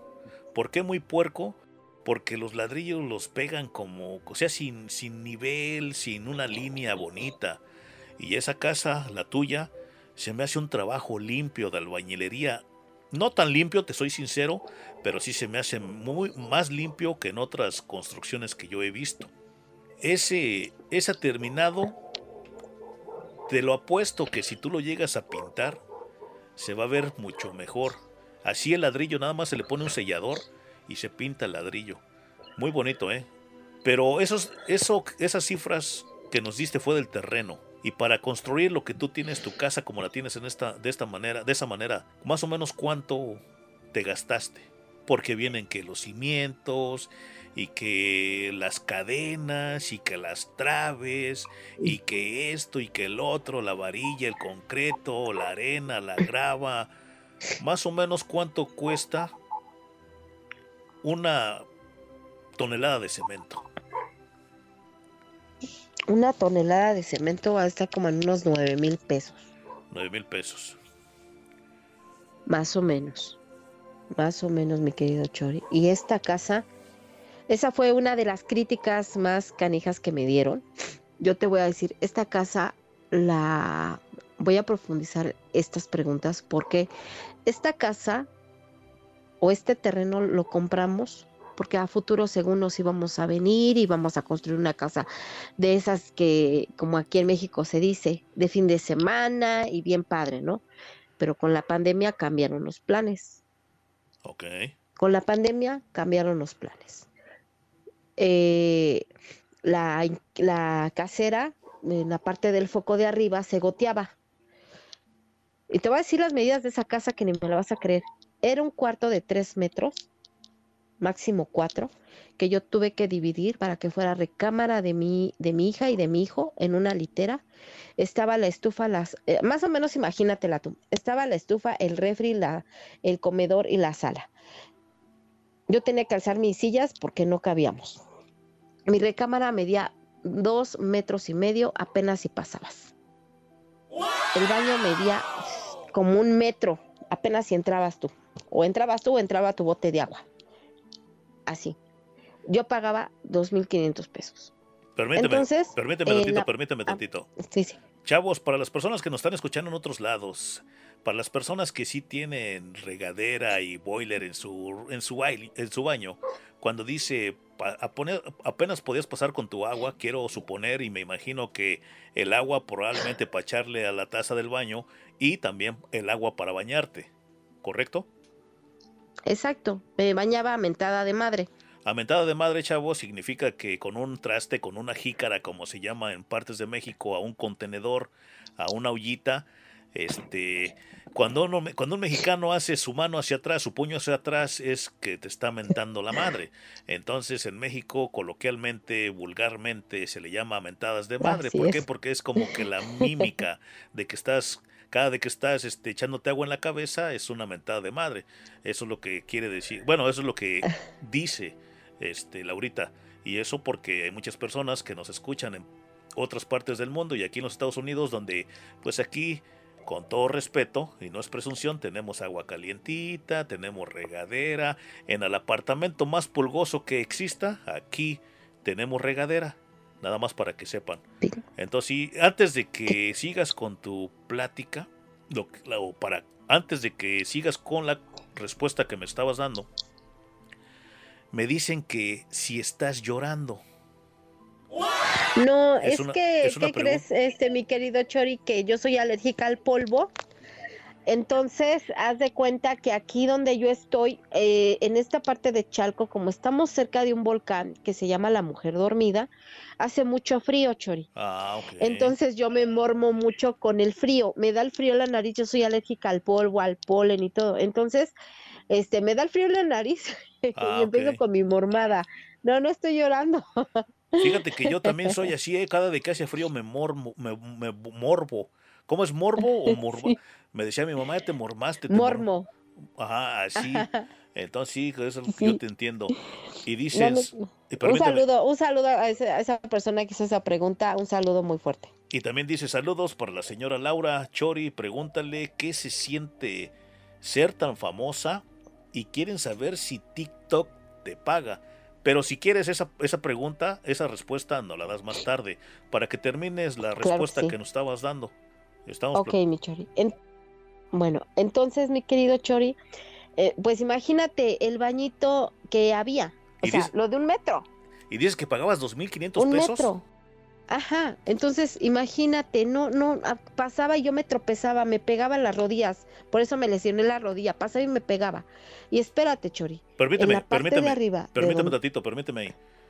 ¿Dónde, o sea, en qué ciudad pagabas 2.500 pesos por una renta? ¿En qué? ¿Era una de Infonavit? ¿Era qué? ¿Dónde? ¿En qué parte de la Ciudad de México? no, era una vecindad. ¿O era una Era vecindad? una vecindad ¿En qué, ¿En qué parte ahí? ¿En Ciudad de México? ¿En dónde? ¿En Tepito? ¿En dónde? En la en Condesa? Iztapalapa. En Iztapalapa, 2.500 En pesos. Iztapalapa.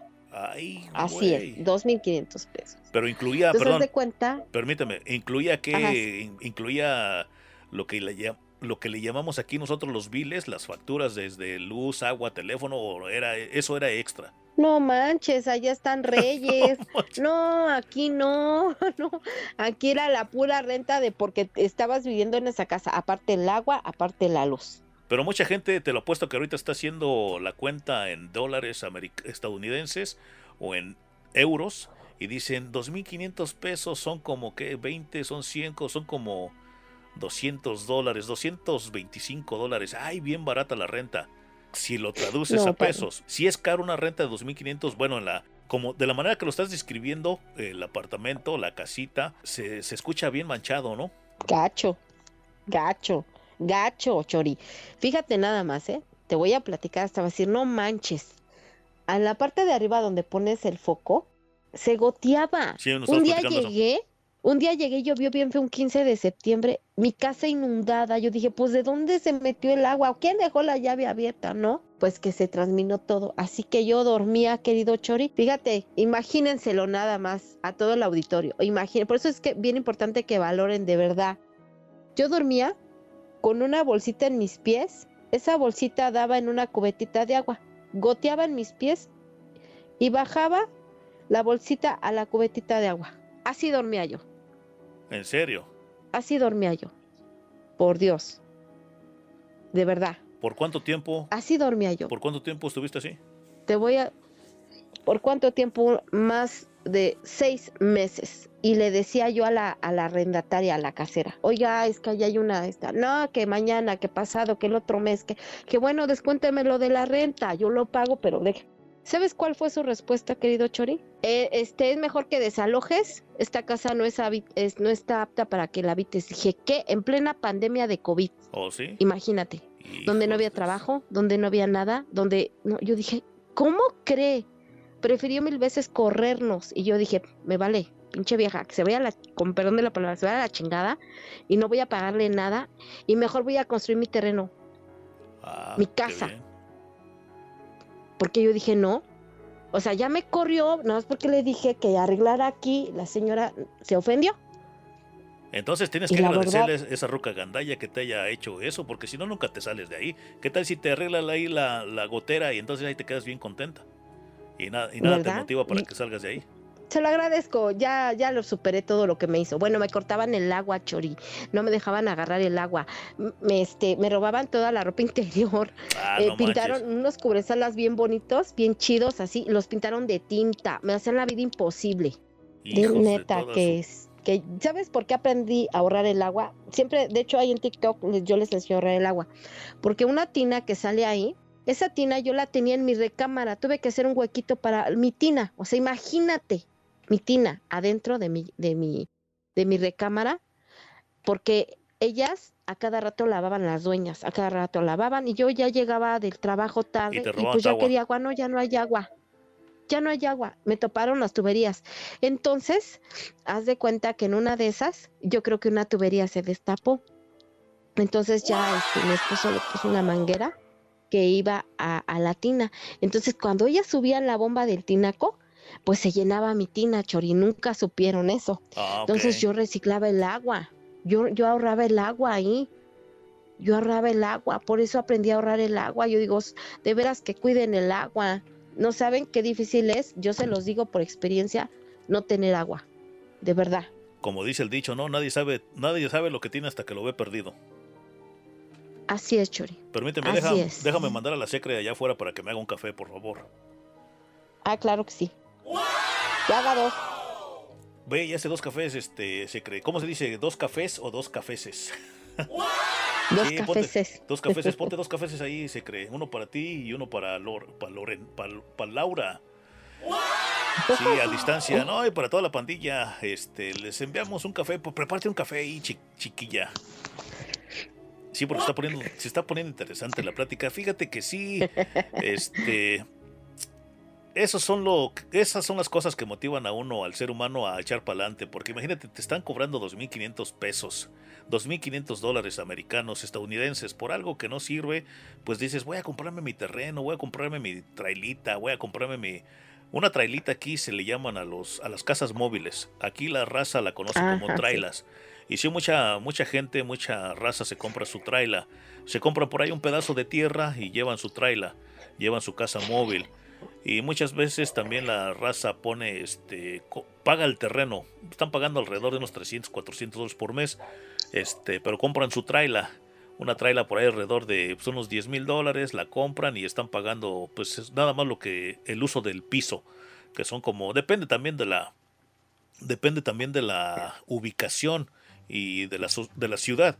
Por decir, aquí en la ciudad de Atlanta, un terreno más o menos por ahí que estás hablando por ahí como de unos, ponle también por ahí como unos 200, 300 metros cuadrados. Por ahí estás pagando lo que es el uso de, ter- de la tierra, por ahí como 300, 400 dólares. Aparte, la, pues la, así que las, los biles, las facturas.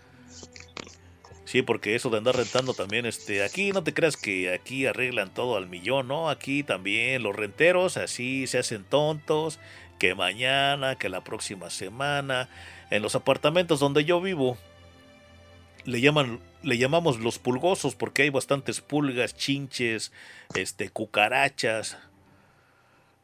Pero como no me puedo ir a otro lado, porque no he comprado mi casa, entonces ahí Ahí es. No, de hecho sí tengo mi casa, ya la compré, pero también la estoy construyendo y por eso no me he querido mover de los de los apartamentos de los pulgosos. ¿Por qué? Porque pues no pago mucha renta. Yo estoy pagando 1200 dólares al mes y no me no me quiero salir de ahí porque tengo es un des- es un desastre hacer esa mudanza, ¿eh? Desde cambiar las utilidades, el nombre y que esto y que lo otro. Y como todavía no he terminado mi super casa, pues entonces ahí hasta que la termine, entonces ya me voy a, a cambiar a mi casa.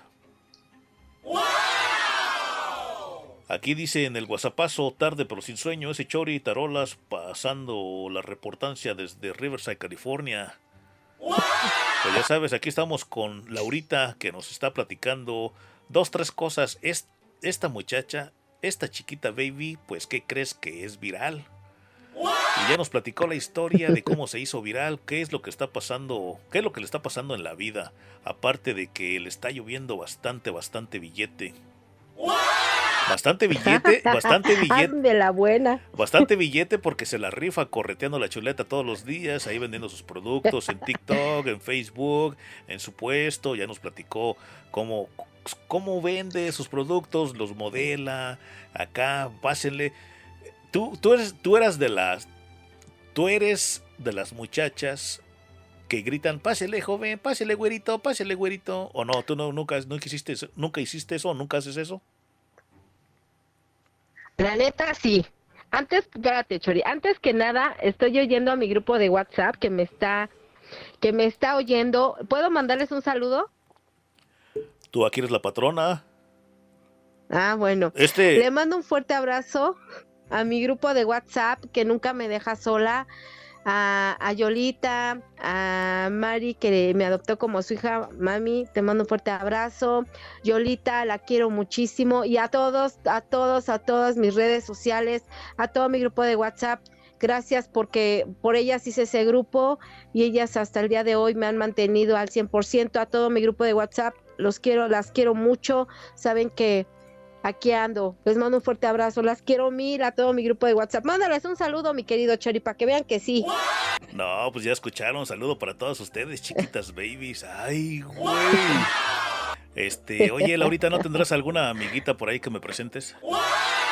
Ay, ahí tengo varias. Ah. Vámonos a la excursión, ahí vas a conocer hartas.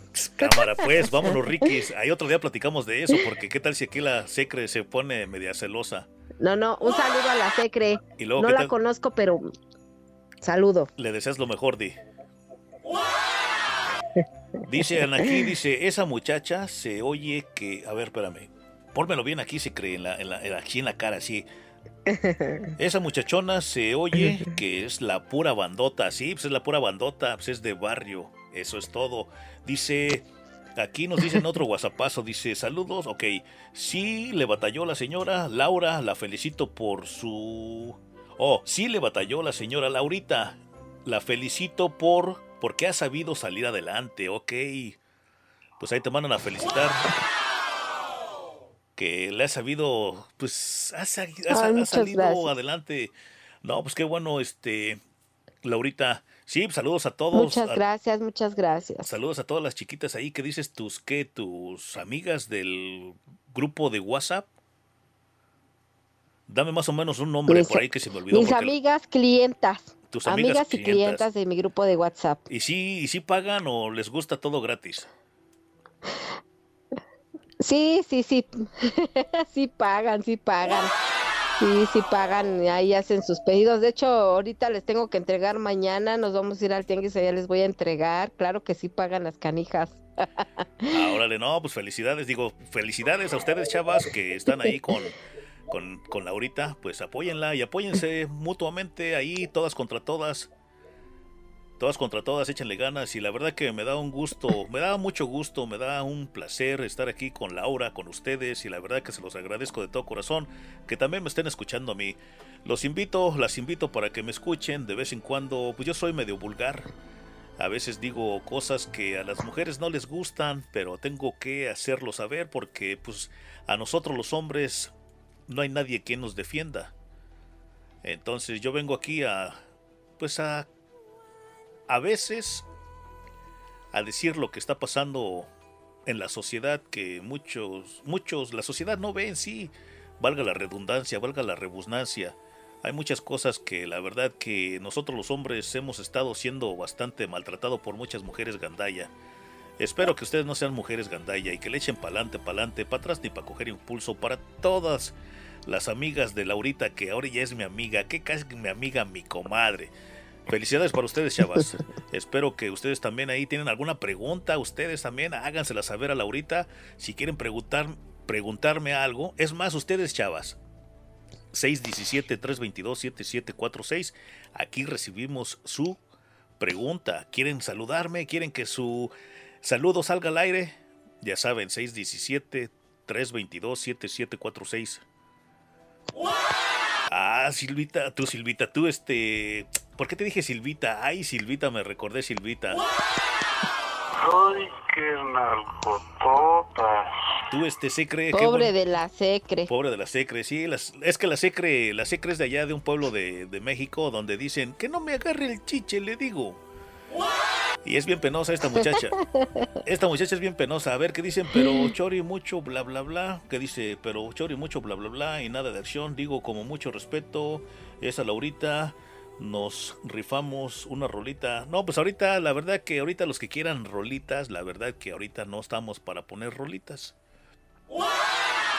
En esta ocasión sí les vamos a quedar mal porque ahorita rolitas, al menos de que Laurita se vaya, quiera aventarse un break, quiera aventarse un descanso, pues entonces sí les ponemos una rolita. Pero ahorita, desgraciadamente, no les podemos poner ninguna rolita. Ahí será en otra No, ocasión. ahorita yo estoy aquí platicando. Ahora estamos aquí platicando, estamos como pateando un bote ahí llevándola tranquila. Entonces nos decías cuando te interrumpí, ¿cuál era la última, lo que nos estábamos platicando? ¿Tú te acuerdas? La verdad que yo no me acuerdo. Pues ya ni me acuerdo, Chori, pero De la ruca único que te botó de la casa, pagabas 2.500 pesos, dijiste la ya neta me se lo agradezco, mi querido Chori. Se lo agradezco porque la neta me fui y no le pagué las rentas por gandalla. La neta lo digo y no me da vergüenza y se la tuviera en la cara diría, gracias por correrme, la neta, gracias. Porque gente, de neta, gente como esa eh, es horrible, donde en la pandemia no te esperaban ni siquiera para, para decir, bueno, no hay bronca, si no tienes toda la renta, dame la mitad, no, era todo al corto. Y pues yo te puedo decir que esta casa la construí con mucho cariño, con mucho amor, porque en ese momento mi esposo se queda sin trabajo y yo tomo el papel de, de, de, de mamá, papá, dueña, ah, ahora sí que jefa familia, jefa de familia y es donde, es ahí donde yo empiezo a vender mi- mis cosas por WhatsApp también. Le agradezco mucho a la señora Mari porque ella me impulsó a decir, señora Laura, ese, ese grupo hágalo, nosotros le vamos a comprar. Y sí funcionó hasta el día de hoy. Este, de verdad que he tenido cosas muy complicadas en la vida, pero si algo agradezco es el apoyo que siempre me ha dado mi grupo de WhatsApp. Siempre, siempre, siempre, siempre. Entonces, de ahí, querido Chori, esta casa, de verdad que vuelvo a repetir, la hice con mucho amor, con mucho sacrificio, hubo mucho llanto, hubo tristezas, hubo amárrate las tripitas porque hoy puro vas a comer frijoles y huevo. Mis hijos lo entendieron y fue un trabajo en equipo. Y esta casa la hice también vendiendo cubrebocas, Chori, porque cuando fue pandemia, mis productos que fue mi ropa eran productos no perecederos. aquí en México solamente se permitía vender la comida, verduras, fruta, productos de primera necesidad.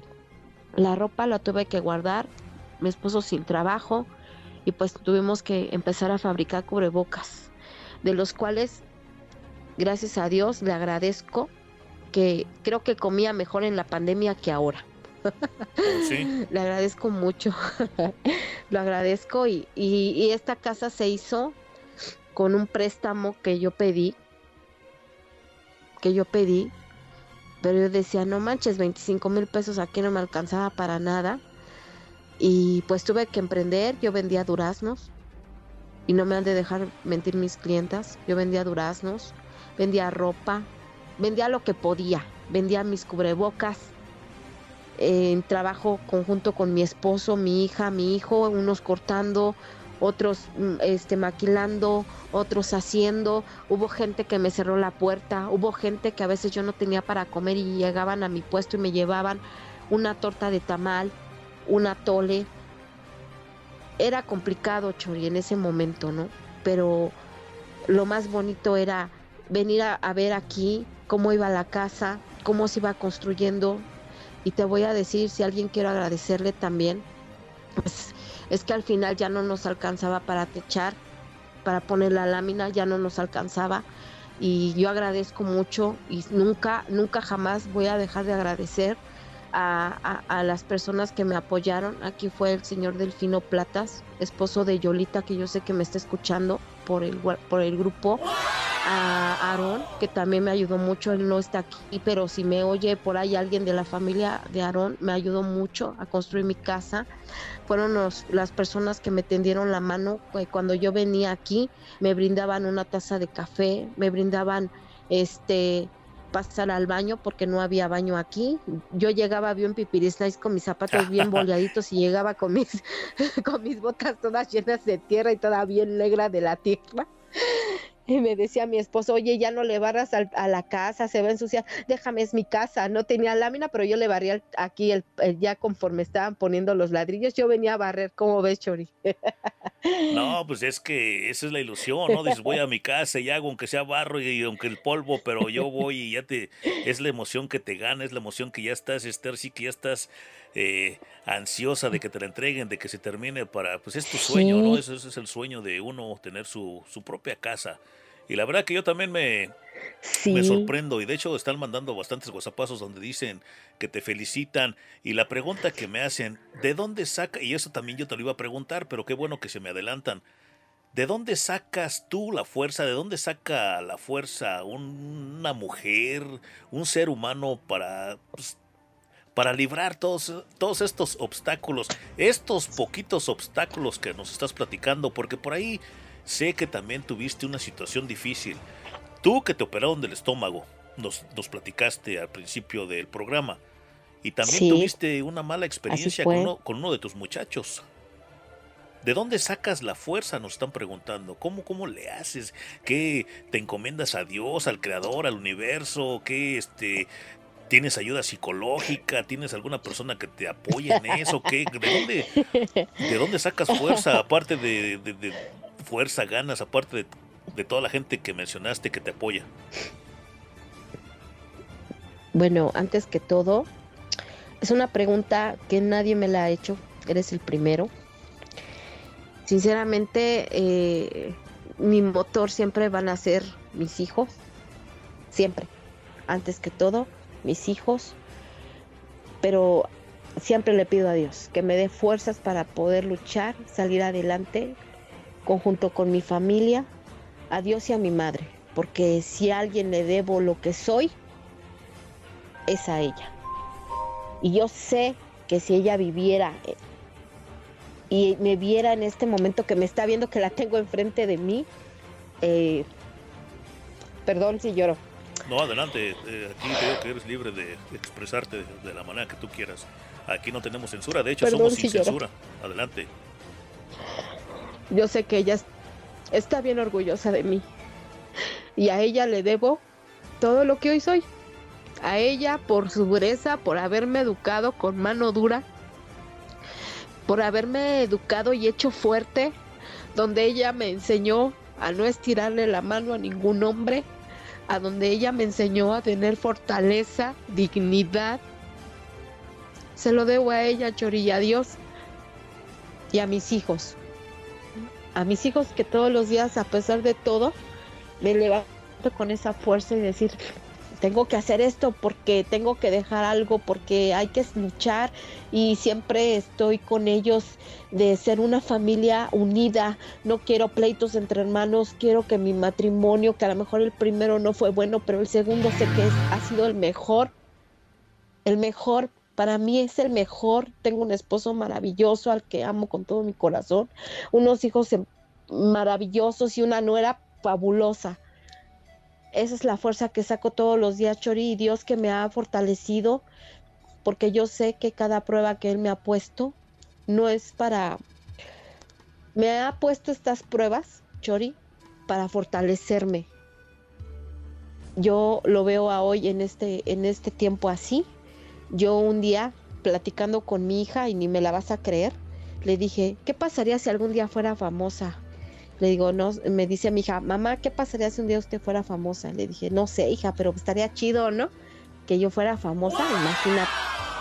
Ana Laura Miraflores. Y te juro que a los cuatro meses me hice viral. Ana Laura De verdad, Miraflores. así, María, es apellido, el apellido de mi madre, María. Ana Laura, Ana Laura- Miraflores María. Ana Laura Miraflores María. La mera chingona tiktokera de Ciudad de México. Así. Eso es todo. ¿Cómo ves? No, pues qué ¿Cómo gran, ves, Chori? qué gran, qué gran lección de vida nos acabas de dar, me acabas de dar a mí también, porque no te creas que yo por ahí de vez en cuando soy medio renegón, ¿eh? No, Chori. No, Chori, no hay que renegar porque yo te contaba, yo sé que esa pregunta va a salir, yo y tú y yo platicamos. Yo sé que esa pregunta va a salir, no la voy a explicar hasta que tú me la preguntes, pero solamente te puedo decir que Dios no se equivoca, que Dios sabe por qué pasan y para qué pasan y porque lo que sí he aprendido es a darle gracias a Dios por lo bueno y por lo malo y por todos los ángeles que me mandan el camino y por toda la gente que no suma en mi vida. Así es, Chori. Por toda la gente que no suma en tu vida. Fíjate, esa frase me gustó. Y yo de vez en cuando, el otro día me preguntaron, oye Chori, tú esto, tú aquello. La verdad que yo ya no me fijo en esas pequeñeces porque en vez de sumarme me están restando. Y ahorita yo como que no tengo el tiempo para eso. No tengo ni el tiempo ni la energía. Pero la verdad que me dejas boquiabierto a mí y yo sé que a muchos de nuestros escuchas, podcast escuchas, los dejaste con la boca abierta. Va a haber por ahí unos haters, como tú sabes, que nunca falta. Pero pues yo creo que el que no tenga corazón, el que no tiene corazón, pues no va a sentir, ¿verdad? El que siente empatía por los demás, pues sí vas a, vas a ver comprender tu mensaje y tu situación. Y no quisiera caer a esto, pero mi siguiente pregunta, y yo creo ya como para cerrar, tienes cosas que hacer, yo también tengo cosas que hacer, y pues la verdad que me gustaría que estuvieras aquí más con nosotros, pero en un programa, en un podcast no se puede. Al contrario, aquí, enfrente de todos tus amigos, enfrente de todos nuestros amigos, te invito para que seas par- que para que participes con nosotros. Te invito a ser parte de este proyecto si tú lo consideras conveniente, si tú lo consideras que nos puedes acompañar de vez en cuando. La Ah, puerta, claro que sí. la puerta de esta estación de radio, la puerta del estudio está abierta para ti y no nada más para ti, para las, para las personas que quieran expresarse, tienen algún algún problema, tienen alguna dificultad en la vida, porque todos tenemos dificultades en la vida. La semana pasada, hace como 15 días, les vine a platicar a estos muchachos que, pues desgraciadamente, por ahí, unos conocidos tuvieron una, una tragedia. Este, no estás para saberlo, ni yo para contártelo en este momento, pero para que tengas una idea, pues unos amigos, una pareja, un amigo y una amiga, pues el amigo desgraciadamente le quitó la vida a una amiga aquí en los Estados Unidos, aquí en Atlanta, y una, una situación muy trágica, Sí, muy dolorosa. Y todos tenemos problemas de diferente manera, todos los seres humanos, pues no estamos excluidos de las situaciones difíciles, de los problemas, todos de alguna manera tenemos, vuelvo y te repito, vuelvo y les repito, situaciones difíciles. Pero tú me estabas platicando que tuviste también un problema con uno de tus niños, de tus hijos. ¿Tienes todavía por ahí ese problema? ¿No? Parece que todavía este, están con esa con esa situación. ¿Nos puedes platicar si gustas? Si no, no te preocupes. Si va como a herir tus sentimientos y te va a poner triste, la verdad que no quisiera, no quisiéramos que, que te pongas triste. Pero si quieres platicar con nosotros, adelante. Si no, será en otra ocasión. Sí, sí quiero platicar de, de ello. Adelante. Mientras tú, mientras tú no Bueno. digas ya me voy, aquí estamos. De hecho, ya, toma, te invito a tu café. Ya te trajimos tu, tu café. La secre se pone las pilas y ya te trajo tu café. Oye, el café que sea sin azúcar, dile a la secre, porfa. La secre es como me lo prepara, sin azúcar. Eso, así es. De hecho, de hecho fui al doctor en la mañana. De hecho fui al doctor en la mañana. Te platico una, una anécdota del día.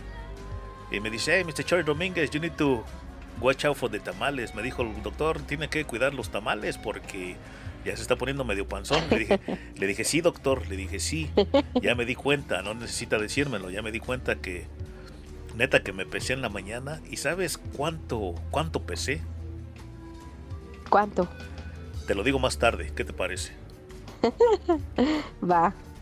Entonces, este, pues adelante, Laurita. Somos todos, Pues bueno, so- todo eh, oídos.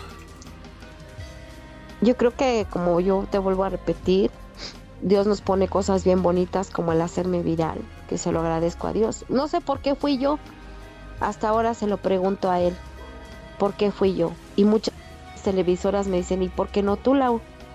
Tú has hecho lo que mucha gente no ha hecho. Muchas en TikTok se desnudan y hacen cosas, y tú viniste a darle un giro diferente.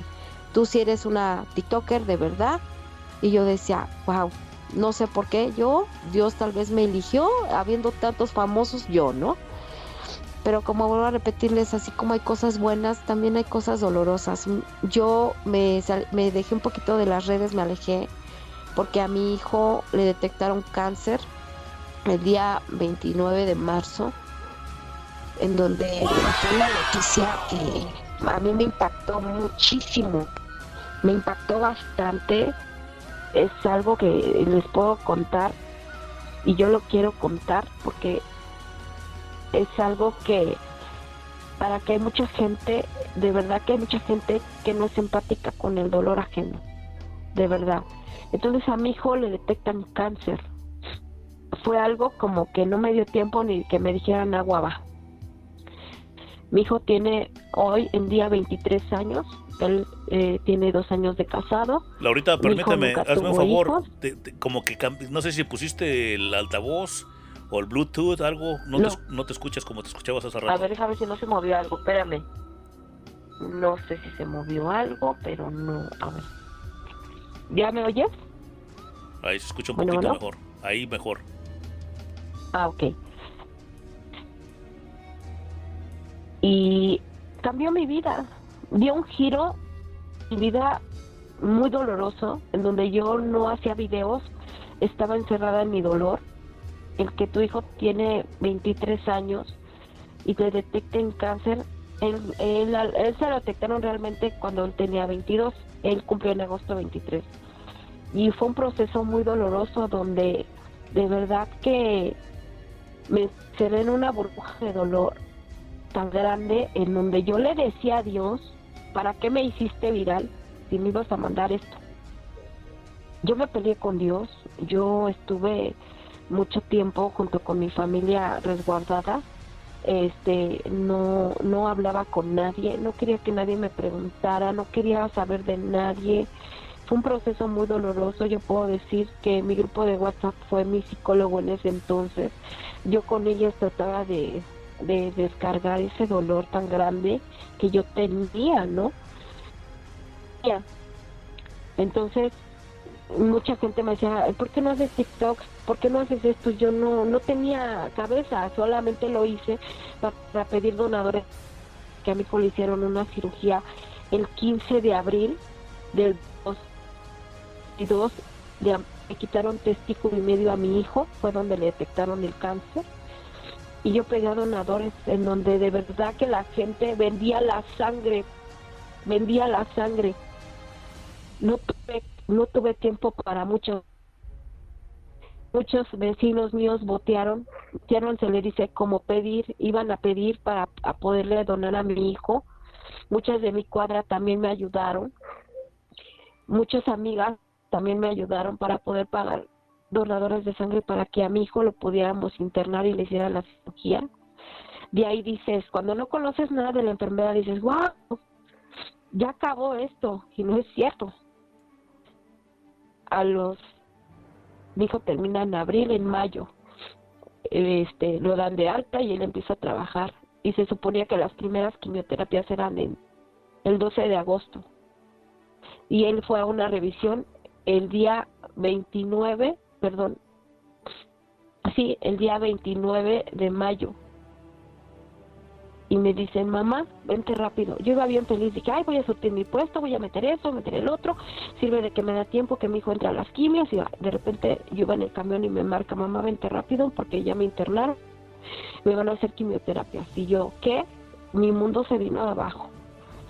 Y fui, ya lo tenían internado, mi hijo empezó su primer quimioterapia el primero de junio del 2022, eh, en donde fue muy doloroso para mí ver a mi hijo así, en donde tuve que agarrar fuerzas y él me decía, no quiero verte triste, mamá, quiero que estés bien, yo voy a estar bien.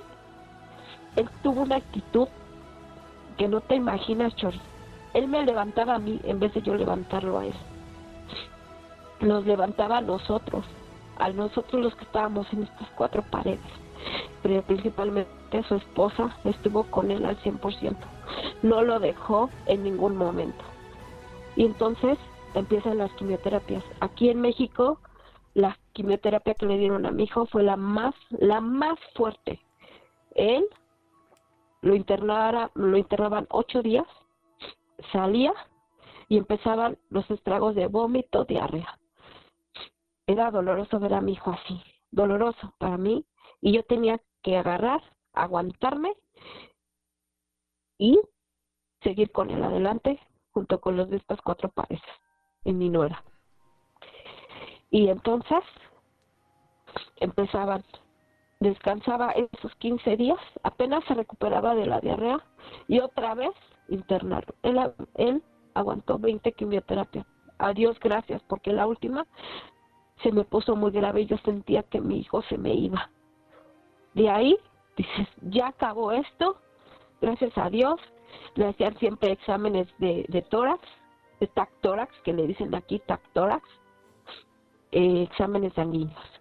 Y dices, ya acabó, y no es cierto. Ya ni me alegraba, Chori, ya ni me alegraba. Y mi hijo me decía siempre, mamá, quiero que estés feliz, yo no quiero, yo soy igual, yo no tengo nada, a mí tratenme igual pero yo sabía que mi hijo lloraba. Yo sabía que mi hijo estaba triste, pero él no me lo demostraba a mí, tal vez para que él, para que yo no lo viera él triste. Y entonces yo decía, no, no voy a llorar y, está bien, hijo, vamos a salir adelante, vamos a luchar. Y ahí viene lo bueno. Eh, hacen los estudios en noviembre y a los 15 días me, dice el doctor, Axel tiene, Axel tenía tumores en el estómago, atrás del estómago, pulmón y tórax. Y me dice el doctor, este, ¿sabes qué? eh, a mi hijo le dijo Axel, este, hay tres formas, te operas, no te operas o quimios. Él ya estaba harto de las quimios. A mi hijo me lo lastimaron mucho con las quimios. Todas sus manos, todo su cuerpo, muy lastimado de mi hijo. Entonces Axel muy sabiamente dice que quiero que me operen. Dice, pero hay un 98% de probabilidad que pierda su riñón. Y dice, opéreme, yo ya no quiero quimios. Entonces él se sentaba siempre conmigo a platicar, Chori. Y él me decía, mamá, yo quiero que tú estés bien. Dice, yo ya no le tengo miedo a la muerte. Yo lo único que le tengo miedo es a que tú me hagas falta yo estando así. Y entonces ahí tuve yo que agarrar todavía más fuerza, Chori. Mi esposo me ayudó muchísimo, mi hija también. Toda la gente que en ese momento Dios me mostró, ángeles, que me ayudaron muchísimo, muchísimo. De verdad, no, no, no acabaría de decírtelo cuántas personas fueron. Pero también Dios me mostró a las que realmente no eran amigos y no tenían que sumar en mi vida. Y me las quitó. Fue difícil. Y entonces tuve que tomar todavía más fuerza, porque yo era la que tenía que estar bien para que mi hijo estuviera bien y para que mi familia estuviera bien. Entonces llegó el momento, entre más acercaba el tiempo para me ponía mal, muy mal. Es una enfermedad carísima, Chori, carísima, donde a veces te lo juro que yo estaba en el hospital con mi esposo y no teníamos para comer. No teníamos a veces ni siquiera para una entrada al baño. Y me da risa porque están los topiquetes del baño y mi esposo me dice, ya descubrí cómo le hacen muchos para que no paguen los baños. Le dije, ¿cómo? Pues así como dicen muchos. Ahora sí que de sándwich me abrazaba bien, se pegaba a mi cuerpo y pasábamos el torniquete dos por uno. Oh, sí. dos por uno que nos cobraran un baño. Aquí el baño estaba en 10 pesos. 10 pesos en el hospital estuve estuvo mi hijo en el 21. Mira, hazme un favor, Laurita. Desde hace rato como que te moviste y tu audio se está escuchando medio mal. No sé si puedas A ver. componerte como desde, desde que estábamos platicando la primera vez, ahí estabas perfecta. Ok. Ahí te escuchas mucho mejor, Ahí. ahí, ahí, así, por ¿Aquí? favor. Ahí está perfecto. perfecto. Si no, no uses Bluetooth, no uses speaker, por favor, no uses el altavoz. Así, nada más en el, No, no, no. no. por ahí estás Ajá. perfecto, porque si no, el programa, todo lo que nos estás diciendo no se está, sí lo comprendo, pero probablemente la grabación y la gente allá afuera, no me lo han hecho saber porque aquí la gente no lo está pilas, pero quiero que salga bien el audio, porque eso es lo que nos presu- eso es lo que presumo yo que aquí tenemos bastante un buen audio de buena calidad. Sí, pues muy muy triste lo que estás platicando, pero esto es triste y a la vez es una es un aprendizaje, es una lección de vida. Y de hecho, esa era mi, de hecho, esa era mi, mi segunda pregunta. Bueno, ya tengo como 20 preguntas que te he hecho. O dice, sí se escucha bien, me están diciendo que sí se escucha bien. Ok, este, sí, por favor, háganmelo saber, porque la secre nada más me está viendo aquí, no sé qué está haciendo la secre ahí texteando con su quién sabe quién. Entonces, si alguien me puede hacer saber si se escucha bien la señal, cualquiera, ya sea la voz mía, la voz de Laurita, lo que sea, háganmelo saber, por favor, si se, está- se está escuchando mal, por favor, para arreglar esto. Entonces, la siguiente pregunta que te iba a hacer relacionada con la enfermedad de tu hijo. Es carísimo eso, ¿no? O sea, ¿de dónde es? dices que, y para las personas que no conocen el lenguaje mexicano, ella mencionó que sus amigos andaban boteando. Boteando es que agarran un bote eh, regularmente de fierro, de metal, y andan boteando, andan este, pidiendo ayuda en la calle, andan este, meten, o sea que ya cuando tienen unas monedas adentro van con el con una sonaja, es lo que ella quiere decir, botear, andan boteando, andan colectando, andan recolectando dinero, ayuda. Y también dice que la sangre la vendían. Aquí en los Estados Unidos tú tienes un accidente y cualquier cosa necesitas sangre y ahí en el hospital te la, o sea, no, no necesitas andar buscando donadores de sangre, menos quien te la vende. Te la vende el hospital. Sí, aquí en los Estados Unidos, tú entras a la sala de emergencia, a cualquier cosa, y ahí te dan lo que tú necesitas en el momento. Si no te moriste cuando entraste de emergencia, te vas a morir cuando te llegue la factura, pero de que te, de que te arreglan, te arreglan. Este, sí, ahí en México, chavos, a los que no conocen de México, ahí en México tienen que pedir donadores porque no hay sangre. Y si hay sangre, no. Cuando dices tú que venden la sangre, que las personas que se acercaban a ti a donar, ¿qué, te decían? ¿Te, cobro mil pesos, 500 pesos? ¿Cómo, cómo, es, ¿Cómo es eso que dices que se vende la, que vendían la sangre? Mira, en ese momento fue todo rápido. El doctor me dice, eh, Axel entra a cirugía, mi hijo se llama Axel y mi hija se llama Fátima. Eh, Axel entra a cirugía, necesito 15 donadores. Y yo, ¿qué? Me están diciendo, mi hijo lo iban a operar el día eh, sábado. Este, en ese entonces el sábado, el doctor me avisa el miércoles. ¿Tú crees que miércoles, jueves, viernes, sábado, en dos días y medio iba a conseguir donadores? ¿15? 15 donadores que, cada uno que tiene que, tiene que donar medio litro o sangre. Creo que es un litro, me parece. Oh, sí. Ajá, entonces decía yo no, entonces era, es muy difícil que alguien te quiera donar sangre en el país, muy difícil, no cualquier persona te dona, sinceramente. Entonces en ese entonces yo no encontraba donadores y se acercaba gente que yo no conocía, me decía, yo te vendo, yo sí paso, mi sangre vale tanto, quiero 2.500. ¿Oh, sí? Yo decía, ¿qué? O sea, ¿cómo puede ser posible? Yo si un día le dije a uno, le digo, ¿cómo puede ser posible que vendas tu sangre cuando tú sabes que tu sangre puede salvar muchas vidas? Sí, quiero 2.500. Otros pedían 3.500 por plaquetas. Y yo decía, ¿qué? O sea, y ahí vas entendiendo cómo es el mundo. Y dices, no manches, o sea, ¿cómo?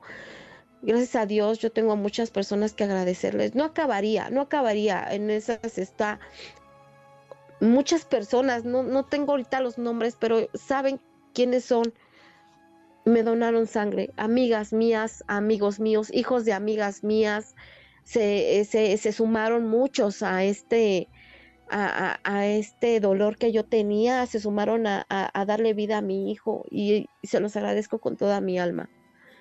Entonces, ahí te digo, viene eh, que tú como ser humano dices, no manches, o sea, ¿cómo puede ser el ser humano así, no? O sea, en, una desgracia y tú tener que buscar cómo pagar donadores para que tu hijo lo internen. Mira, este, ahí es difícil, pero uno, uno es donde se da cuenta que así es la humanidad, así nos, entre comillas, nos educaron, no, no hacemos el bien sin mirar a quién. Yo también pasé por una situación de esa magnitud. Y te digo, aquí en los Estados Unidos, pues la verdad que es un poco más fácil, entre comillas. Aquí el seguro médico también es carísimo. Pero vuelvo y te repito, aquí sangre, órale, pues te dan sangre ahí, órale. O sea, no es tanto como en México, como en otros países de Centroamérica, Sudamérica, otros países tercermundistas, como se dice coloquialmente, vulgarmente. Pero sí, es una situación muy difícil y uno se pregunta por qué, por qué, por qué la gente es así, por qué.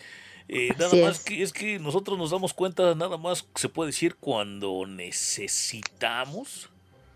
Fíjate que así te digo, no, ven, no vine a platicar de mí, de mi situación o, mi, lo que, o lo que me ha ocurrido a mí, pero yo también soy ser humano, tengo problemas, tengo situaciones difíciles, pero hace ya va a ser casi seis años que yo también pasé por esa situación. Y sí, este, te das cuenta de muchas cosas que, pues, que pasabas por ahí y nunca las veías y nada más las ves cuando ya estás en la, en la necesidad. Mira, aquí hay un, este, un hospital muy grande que se llama el Grady Memorial Hospital, aquí en la ciudad de Atlanta. Es uno de los mejores hospitales de los Estados Unidos, del sureste de los Estados Unidos, el hospital de trauma. Y yo cuando pasaba por ahí, seguido pasaba por ahí, porque es una carretera pues, bastante grande, es el 7585, se le llama así, es la carretera 7585 y está el hospital, ¿no? Depende de dónde vengas, si vienes del norte hacia el sur, pues te queda del lado derecho, si vienes de de sur a norte, pues del lado izquierdo, o sea que está ahí en el mero, en la mera carretera. Y tú vas ahí, no pasa, o sea, no, o sea, no, no, ni te imaginas tanta gente enferma que está ahí en esas paredes. La verdad que es algo, pero ya cuando estás ahí, ya cuando estás ahí con esa, con ese dolor, con esa incertidumbre, zozobra, tú ves pasar los carros y dices cómo la gente es feliz, ¿no? Allá andan, este, pasan y no, no ponen cuidado. Digo, pero cuando yo pasaba por aquí, yo nunca volteaba a ver este edificio. Y ahora que estoy yo aquí en este edificio, el dolor lo estoy sintiendo yo. Y yo estoy viendo a esa gente que va transitando por ahí en la calle. Y digo, esa gente no tiene problemas. Pero todos tenemos situaciones y problemas de diferente magnitud. Ahora es carísimo eso, ese tratamiento. ¿Y qué pasa con supuestamente los medicamentos que se roban para el tratamiento de cáncer de niños, de adultos? ¿Eso qué te cubrió el seguro médico? ¿Todo lo libraste gracias a la ayuda de tus ángeles, como tú les llamas? ¿Cómo saliste de esa situación? ¿Cómo salieron de esa situación? Claro que todavía estás ahí, pero el gobierno te ayuda, el Seguro Social, el IMSS, ahí, ahí, ahí, ahí ¿Te ayudan ellos? Eh, mi hijo estaba, acababa de entrar a trabajar, por lo tanto su enfermedad no cubría eh, totalmente el seguro social, no, no cubría toda la enfermedad, medicamentos que tuvimos que pagar nosotros, medicamentos que le daban de 10 mil, 8 mil, 7 mil, la gente a veces no lo sabía, a veces yo y mis, mi hija principalmente mucha gente no sabe, nosotros nos salíamos a vender a veces este pues nuestras nuestra mercancía así como que de casa en casa, cosas así. Eh, teníamos que trabajar. Mi esposo empezó a hacer excursiones que Acapulco, que que este, aquí hay varios balnearios en México para podernos ayudar. Mucha gente nos apoyaba, al menos a mí yo no puedo decir que no. Mm, este, clientas mías que con el taxi Poli, muchas gracias, no sé si ella me está escuchando, pero Poli era de las que tampoco me dejaba sola. Mi hermana Gaby, que ella me, me ayudó mucho con, con su comida de mi hijo en su momento también. Yadira, mm, la señora Mari, este, la que me adoptó mami también, varias de mi grupo, Raque con sangre, este, no acabaría, no acabaría realmente. Yolita siempre mandándome un mensaje, no, no acabaría. Entonces, no cubría el seguro totalmente. Nosotros tuvimos que, que, trabajar arduamente. Hasta el día de hoy sigo trabajando porque pues se debe mucho dinero no me avergüenza porque por mi hijo hubiera hecho todo y lo, y lo seguiría haciendo. Entonces no cubría, entonces nosotros, pues Dios siempre nos mandó los ángeles en el momento indicado y, y, lo cubríamos. Después de ahí, de los medicamentos, pues ella la dieta, ya que él pues no comía cualquier cosa, él tenía que comer frutos rojos, él tenía que comer verduras, él no podía comer ciertas carnes, él no, no podía comer muchas cosas. Y de ahí pues viene lo más difícil, la operación, donde iba a perder mi hijo su riñón.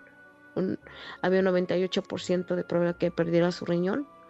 Y pues entre más se acercaban a mí me decían feliz Navidad. Yo decía, pues, ¿qué, qué tiene de feliz? Porque pues yo voy a internar a mi hijo el primero de, de, de, enero, mientras todos están celebrando el año nuevo, yo voy a estar pues celebrando a lo mejor, pero pues mi tristeza porque yo al otro día interno a mi hijo.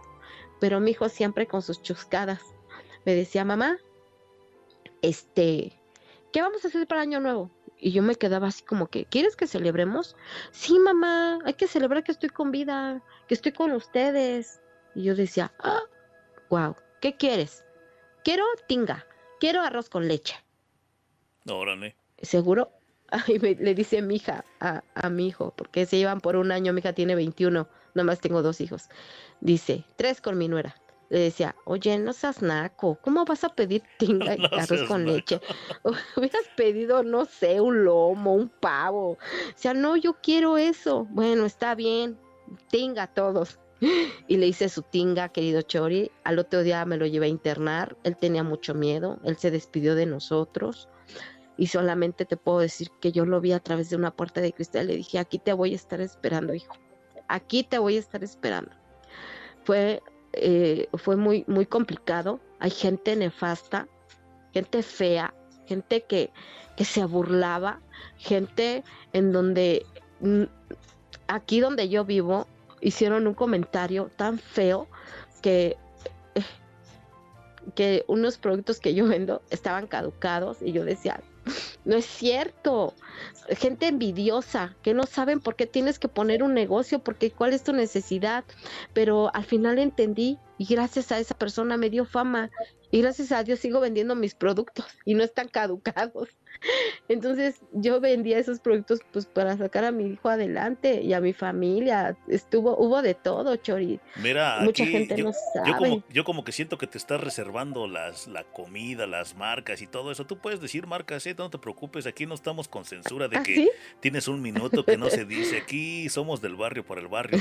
Y si se tiene que mandar a chiflar a su flauta, alguien se tiene que mandar a chiflar a su flauta. Aquí puedes decir Y marcas. y yo nada más le puse, así se lo puse, ven, ¿lo puedo decir? Sí, adelante, adelante aquí. Y le pongo, ven, hijo de tu pinche madre, ven, si fuera caducado te lo regalo, cabrón, y lo agarras, hijo de la chingada. Y yo, y yo, y me puse a llorar, Chori, me puse a llorar con un, con un odio, con un coraje, porque dije, si supieras lo que estoy viviendo, cabrón, no dirías eso, güey. Pero no sabes mi vida. Y no estaban caducados, era difamación por otras personas que vendían lo mismo que yo porque no soportaron que yo triunfara más que ellos, tal vez en ese momento. Y, y dices tú, ¿quién fue, no? Y no supe quién fue. Y si lo llego a saber, lo único que puedo decirles, no sabes, güey, lo que hiciste. A ese güey que, ese güey que favor. hizo, ese güey que Que inventó eso, te... dile que el Chori Domínguez le dice que se vaya mucho a retechiflar a su flauta. Dile que digo yo. Sí. Pero al final se lo agradecí, Chori. Gracias a eso vendo más. Te Que digo Dios que a veces piensan que, te digo que a veces la gente piensa que a uno le hacen un mal y no saben que ellos están haciendo el mal, porque esa, esa envidia, esa cosa, esa, ese, sí, esa envidia, esa, ay, no, no me sale el español y se me olvida el inglés o al viceversa, esa envidia, esa pinche mala, esa mala leche, en vez de que uno lo reciba, esos güeyes son los que el karma es muy cabrón, el karma luego, luego cobra lo que uno hace. Te digo que yo Es también, cierto. este, empezando este proyecto, tuve bastantes tóxicos y tóxicas también, porque hay muchas rucas tóxicas, muchos haters, pero sí, a mí como que me resbaló las cosas. Y ahora, ven, fíjate, no soy tan famoso como tú, pero ya no me falta mucho. Pues sí, chavos, esta es la historia sí. de, de Laurita, una, una muchacha que le, ha, que le ha batallado en la vida y pues tiene 42 años, según me cuenta aquí la, la, la Secre. Tiene 42, oñ- 42, 42 Ay, años. no me quites tanto, se cree. Tengo 44. Ese, ese, ese, ese viral fue hace dos años, Ah, Chori. ya ves. Ah, entonces esta. Ah, pues con razón, fíjate. Entonces la Secre se equivocó, pero vamos a darle descuento. Lo dejamos en 42, fíjate. Y cuenta con más de 77 mil seguidores en TikTok. Yo nomás tengo 5. No, es lo que me preguntan, fíjate, me dices, ¿cuántos seguidores tienen? Fíjate que a mí me a mí me a mí me bajaron un canal de YouTube que tenía con 35 mil seguidores y también con mi Facebook también tenía por ahí como unos 7 mil seguidores y la verdad que esa gente, esos tóxicos fueron los que me bajaron todo. Me han este reportado que yo quién sabe qué, que para allá, que para allá, que para acá y la verdad que ya me ya me cancelaron como unas 3 4 páginas de Facebook. Y este, así son los haters. Entonces es la mexicana que resaltó el esfuerzo de que le ha hecho, que, que ha tenido que recorrer para llegar a lo que nos estaba platicando hace un momento, chavos.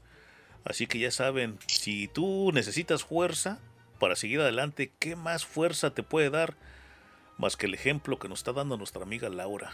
¿Qué digo Laura? ¿Qué digo mi amiga, mi comadre? No, Laurita, pues es muy difícil, pero gracias por, por darnos esa lección de vida. La verdad que tus problemas no son los mismos del vecino, los problemas del vecino no son los mismos que los míos, pero de que la vida es difícil, es difícil. ¿Alguna vez has renegado de eso, de lo que te tocó vivir, de lo que dice? Fíjate que yo en una ocasión compartí este esta frase. El ser humano viene a la vida nada más a sufrir. ¿Compartes eso también tú? que veniste a sufrir? ¿Tienes así como que, como que si tienes la idea de que nada más viene el ser humano a sufrir a este mundo? ¿O sí, o sí es bueno venir, venir a la vida? ¿Es sufrimiento o es aprendizaje? Em, yo siento que es aprendizaje, Chori. Porque la vida nos prepara para aprender. Yo aprendí mucho con la enfermedad de mi hijo y te puedo decir que el día 2 de febrero a mi hijo me dijeron que había librado el cáncer. Y no sabes cómo le di gracias a Dios. Mis noches eran para Dios, donde yo no dormía, donde yo no comía, donde hoy le puedo decir gracias. ¿Qué me querías decir? Y si algo me quisiste decir, ya lo entendí. Lo importante en esta vida es la salud. La riqueza más bonita es la salud y la familia. No hay otra riqueza más. El dinero es indispensable, pero no paga la enfermedad. Aprendí y se lo agradezco mucho a Dios que me haya enseñado lo bonito y lo difícil. Porque por un hijo uno sufre. Yo me morí en vida, Chori. Fueron 10 meses. 10 meses donde te puedo decir que yo estaba muerta en vida. De verdad, al grado de que mucha gente no sabe. Mi esposo y yo nos íbamos a separar, donde mi hija me reclamaba a mí de su hermano y yo lo entendía. En el momento no lo entendía, pero ahora la entendí en donde tú no pides esto y te lo manda Dios y lo tienes que agarrar porque Él te lo está mandando. Sí renegué, sí renegué y renegué mucho. Pero al final del camino le pedí perdón le dije, está bien Dios, ya me mandaste la otra prueba. Nada más dame fuerza, fuerza y va. Lo que me mandes lo voy a aceptar, pero mándame fuerzas, porque sin fuerzas yo no voy a poder. Y, Dios y la vida te preparan. A veces decimos, ay, ¿por qué me pasó esto? Solamente Dios sabe, algo viene bueno. Tan es así, Chori, que esos videos que ustedes acaban de ver en TikTok, que los volvieron a subir en Facebook, fueron de hace dos años. Y en cuanto a mi hijo, lo dieron de alta. Esos videos empezaron a aparecer. ¿Por qué? No sé, pero le doy gracias a Dios, porque algo, algo, algo que yo, que yo, o a lo mejor Dios me, me mandó para mandar el mensaje en donde hay que ser empáticos, hay que ser empáticos con el dolor ajeno. Si no ayudamos, no lastimemos. Porque todos me decían, échale ganas. Yo decía, no manches, pues ¿cómo quieres que le eche ganas? ¿Más ganas? no puedo, ya le, pues ¿cómo le hago, no? Gente que me decía. Es que, sí. perdón, es que tenemos una, una costumbre de imitar, o vamos a decir lo que siempre se ha dicho. No tenemos otras palabras y es una, es una palabra de aliento, pero es una palabra ya, como dicen en México, muy choteada, ya es chale con ella, échale más ganas, es la palabra que se nos sale de, de momento eh, la verdad que mejor en esas, yo le he dicho a mucha gente que mejor en esas situaciones, en esas, en esos momentos mejor ni decir nada, porque siempre se le echan ganas. O sea, no es nada de que me quedo sentado.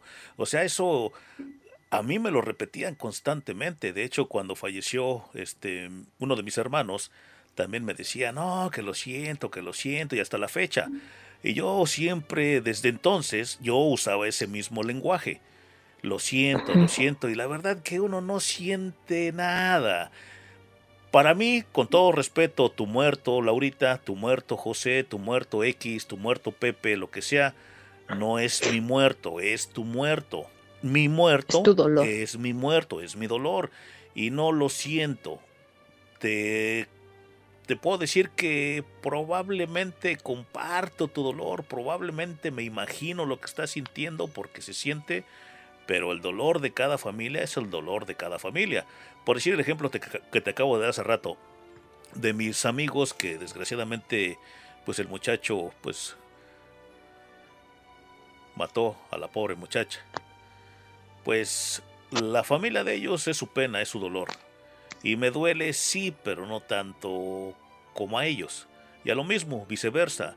A ellos, el día de mi hermano, no les dolió la muerte de mi hermano. Sí, probablemente les dolió, pero poquito. Entonces, ese lenguaje que usamos, échale fuerzas, échale ganas, échale esto, eso como que vienes sobrando.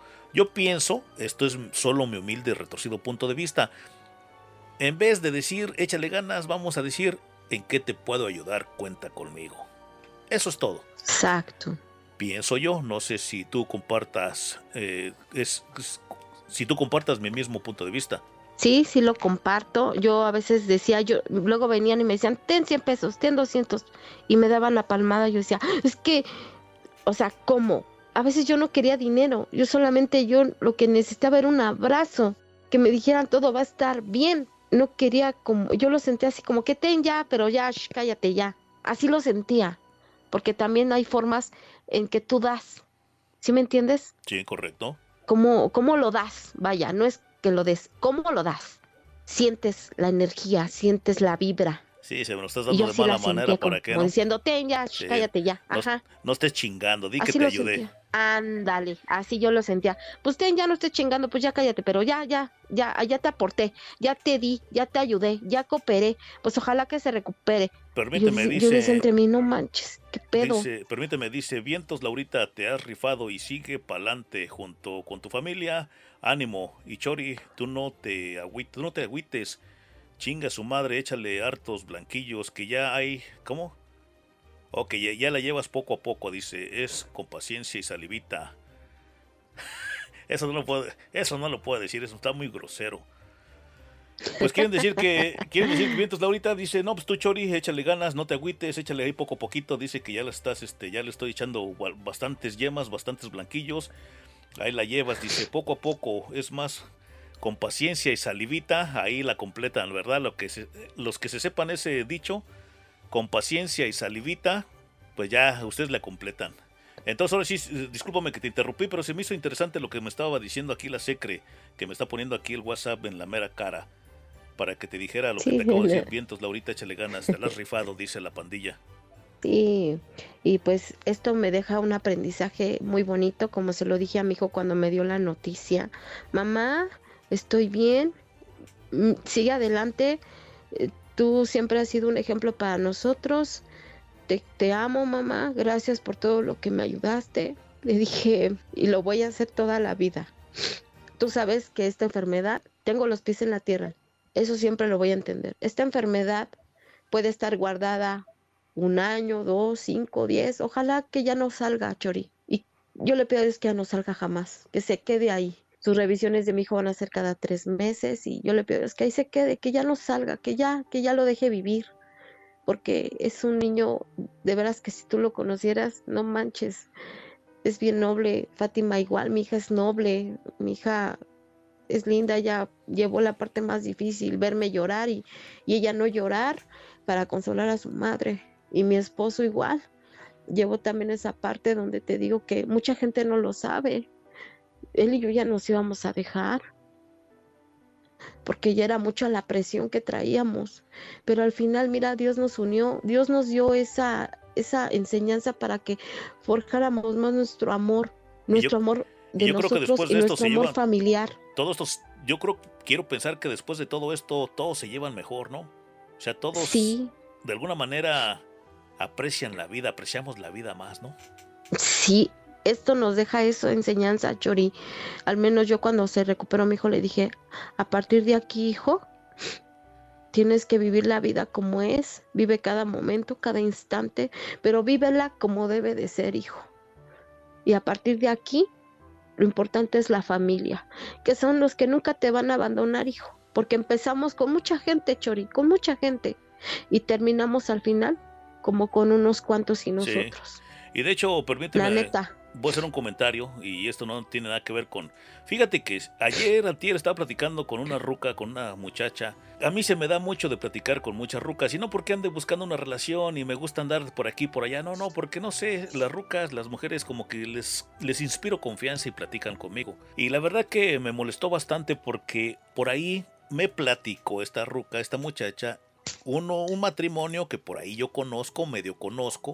El muchacho cayó enfermo, le dio una parálisis, o sea, le dio un, ataque al cerebro, le dio una, como llaman en México, una trombosis. Y quedó medio chuequito el muchacho. ¿Y qué crees que dice? La muchacha se queja. Dicen las malas lenguas que nomás lo tienen ahí en la casa por lástima. Entonces yo como soy el presidente de hombres abusados por mujeres Gandaya el movimiento, la verdad que sí este, me da coraje. Coraje ajeno, porque digo, ah, lo tienen por lástima en la casa. Pero ¿qué, pasa? ¿Qué, qué pasa si el pobre muchacho, si el pobre hombre siguiera trabajando? Ahí sí lo, ahí sí lo quieren, pero ahorita lo tienen como un, como arrumbado ahí.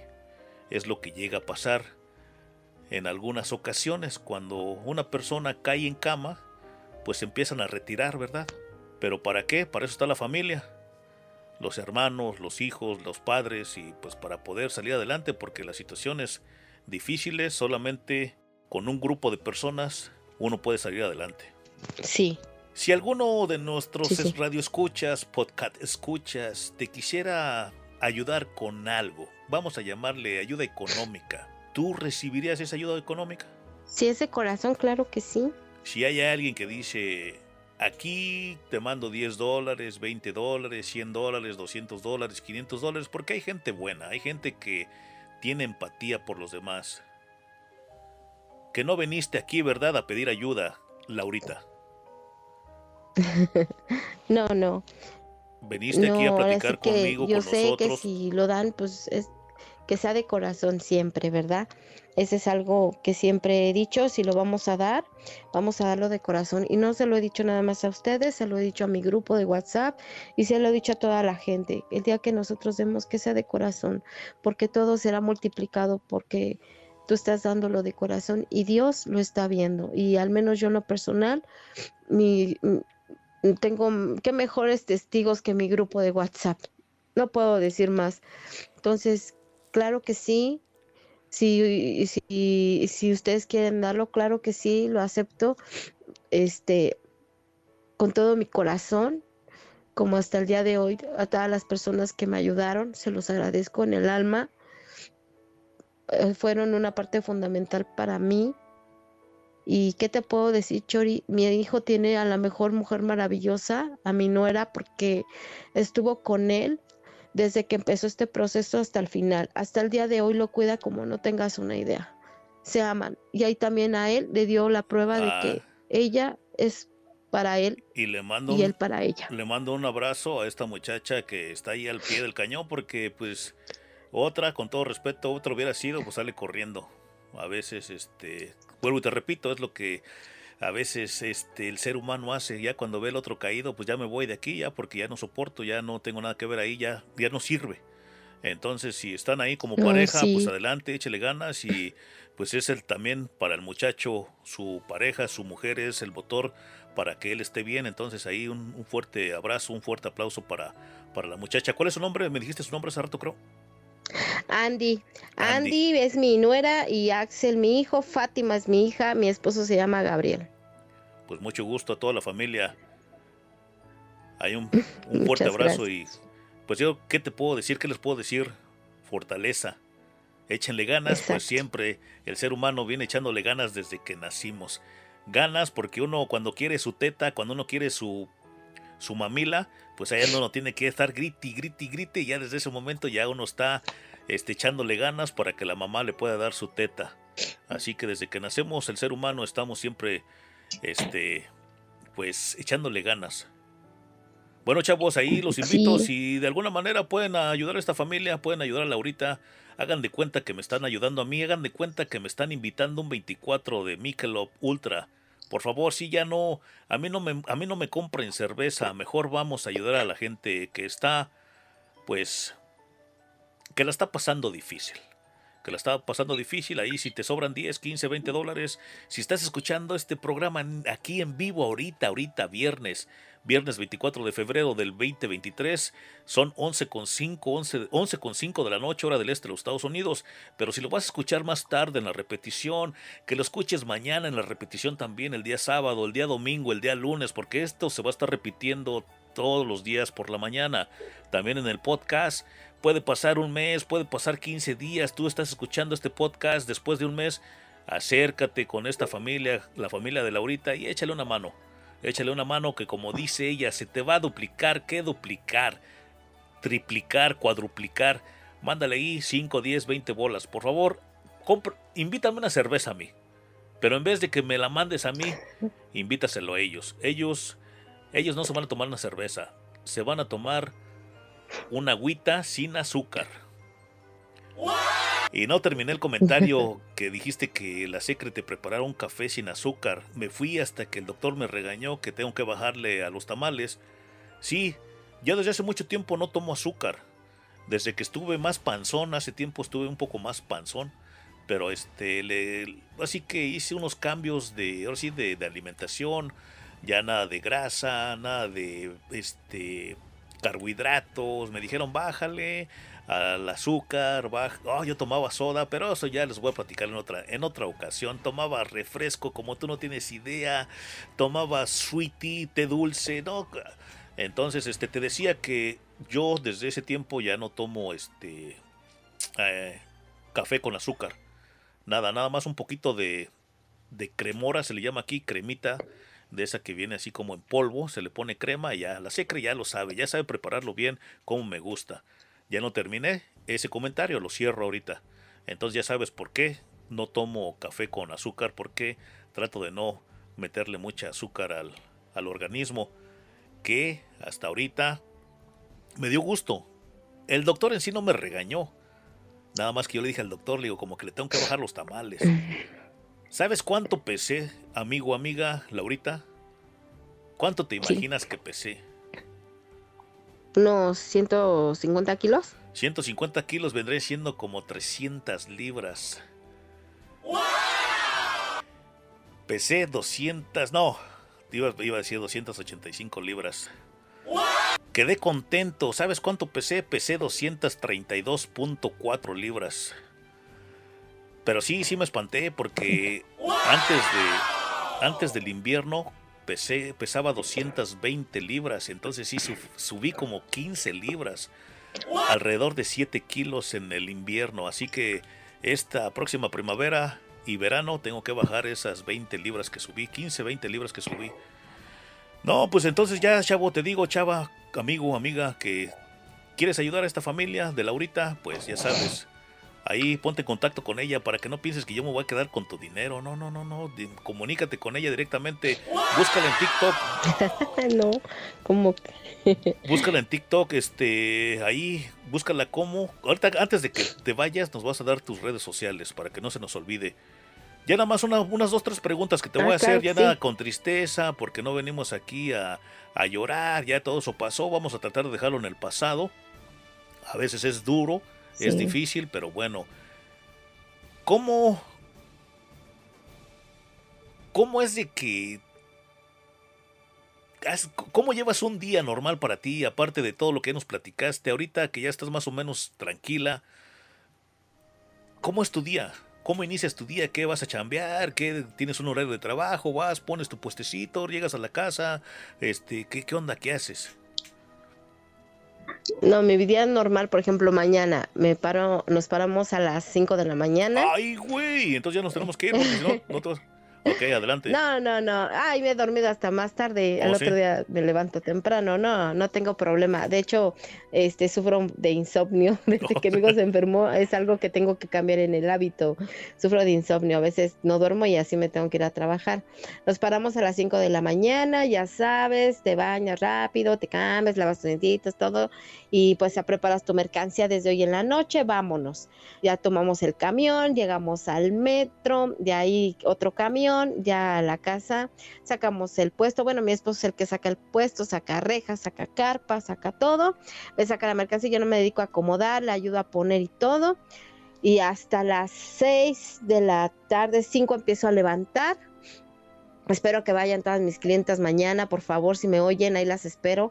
Este, hasta las 5 ya terminamos a las 7, 8 y nos hacemos de ahí, de donde vivimos, de donde vendo aquí a tu casa, tres horas. Venimos llegando a las 9 o 10 de la noche, 10 y media. A ver, a ver, a ver, regrésate un poquito ahí. Y a dormir. Permíteme, regrésate.